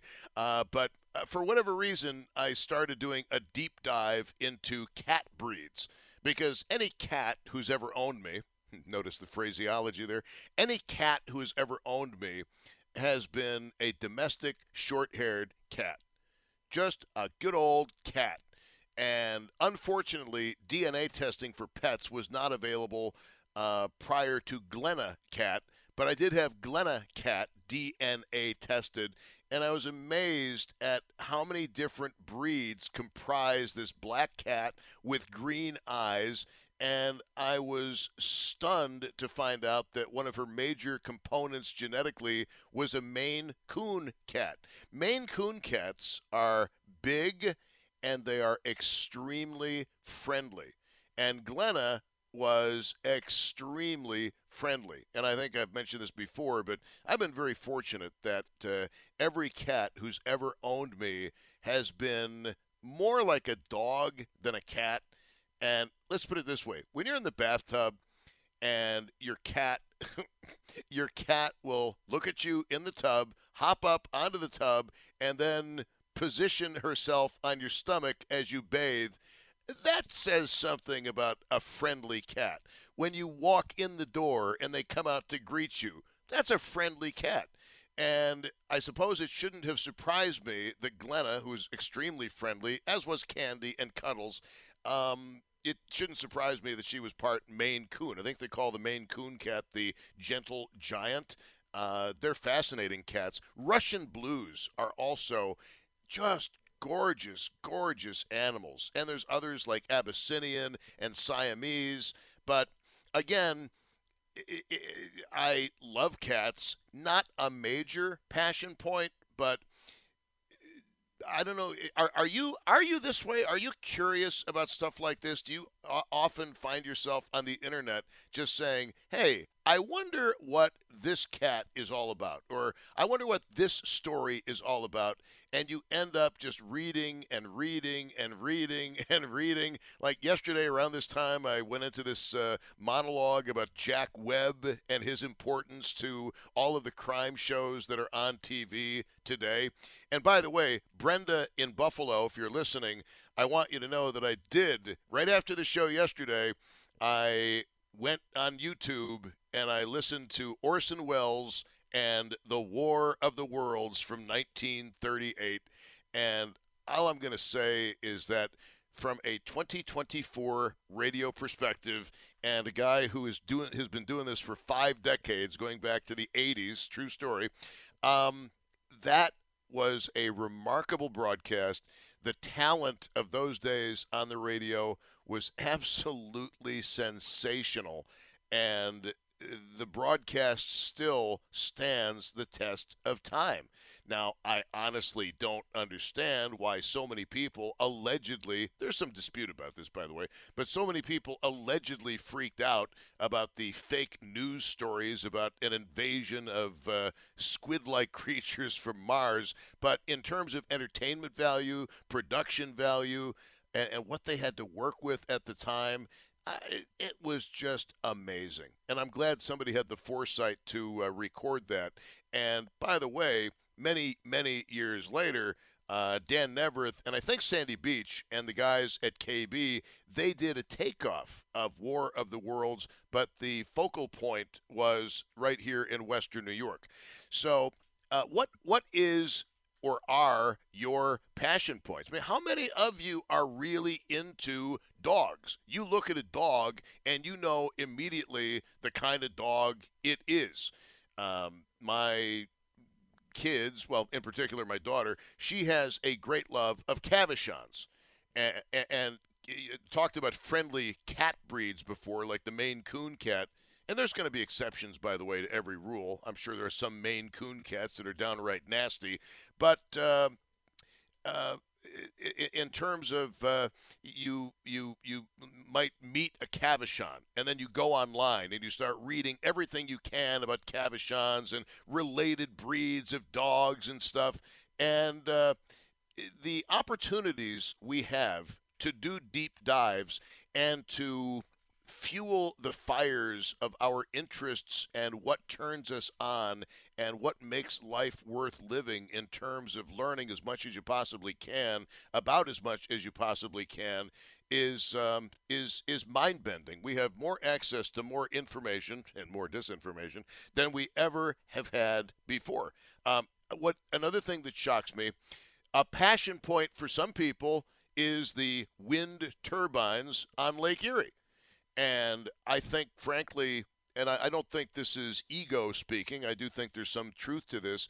I think that the stink we raised with the people from Citizens Against Wind Turbines in Lake Erie, the CAWTILE group, I do think that that had something to do with uh, New York State and NYSERDA putting the proposal to destroy Lake Erie with wind turbines on the back burner. Now, they didn't totally throw it away. Remember, these people are relentless. They will be back. They don't give up. Never forget that. Just because a temporary victory was won does not mean they're not coming back and they're not going to try to jam it down our throats in the future. Uh, in fact, uh, just so you know, uh, the town of Hamburg is the, the council of the town of Hamburg is going to be presenting the resolution against the industrial wind turbines in Lake Erie at their town hall meeting uh, this coming Monday, the 26th of February at 7 p.m. And everybody involved in CAWTILE, Citizens Against Wind Turbines in Lake Erie, are encouraged to come to show their support. And I hope you do, because, as I mentioned, one of my passion points, the Great Lakes and uh, we'll get into that, I'm sure, presently. But uh, if you want to tell us about your passion points, maybe it's uh, uh, presidents of the United States, maybe it's dogs, maybe it's cats, maybe it's high fashion. Of course, in Buffalo, high fashion is sweatpants with a stripe. Uh, eight, not that there's anything wrong with that. What do you think I'm wearing? 803 0930, star 930, and 1 800 616 WBEN. Yes, there are two me's. There's the sweatpant me, and then there's the fancy suit me. And if I'm working, it's the sweatpant me. Believe me. Um, uh, and you know, another passion point for me, anyway. Not that anybody cares, but I'm surprised people didn't call in and mention travel.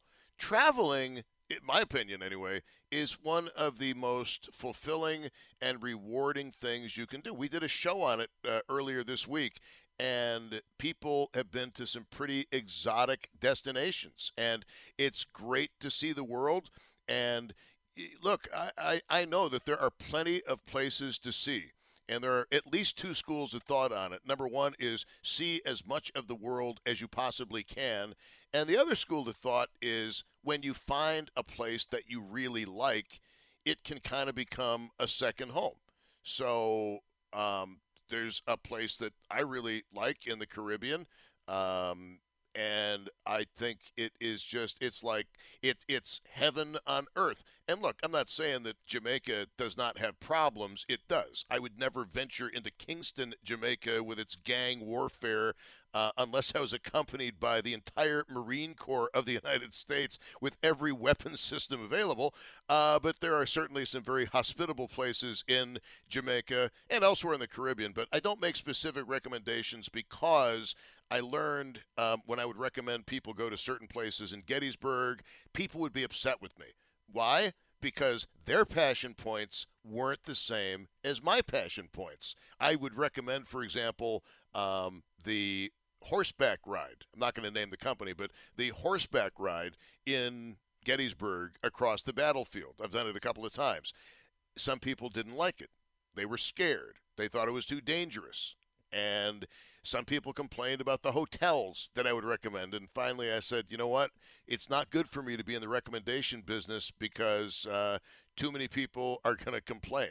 And this this Germany trip, now we're doing that together, and I'm I'm looking forward to that uh, greatly. And you can get more information at conservativetours.com. Conservativetours.com. I want to thank you for uh, your participation and contributions all this week. You've been a tremendous audience. Why don't you give yourselves a round of applause? Don't you hate it when people do that? It's like that's just begging people to clap. But you can go ahead and give yourself a round of applause. I'd appreciate it more if uh, we'd set up a tip jar here at News Radio 930 WBEN. Wouldn't it be awesome? Everybody else has tip jars. And you know what, Tanner? I refuse to tip for pick up food anymore. I'm sorry. I'm done with that. When the credit card thing comes out, you're just picking up what you ordered on the phone. Why should I even feel bad about not tipping on that? Do you? Because I, I, just I don't. No, like when I uh, mobile order, sometimes they'll ask you for a tip in the app, and I just I more times than not I don't. Yeah, I mean, you always wonder if they're going to spit in your food, I suppose. But um, yeah, I just I there's just uh, no no. I will happily and and and and uh, happily and very well tip person to person servers, and any of my servers would verify that. But as far as uh, tipping to pick up food, come on, that's it's gotten a little over. We got to do another show on tipping uh, this coming week. But I think it would be kind of cool to have a tip jar on the WBEN.com site. Hey, if you really like Tom's show today, would you like $5, $10, $1,000? That'd be kind of cool. Anyway, uh, thanks to Tanner Saunders for magnificent work all week long. Uh, and forever. And I want you to stand by because coming up, it is Buffalo's evening news from 6 until 7 at News Radio 930 WBEN. Uh, have yourself a wonderful weekend and try to stay warm or some semblance thereof. And gosh, try not to get a sunburn.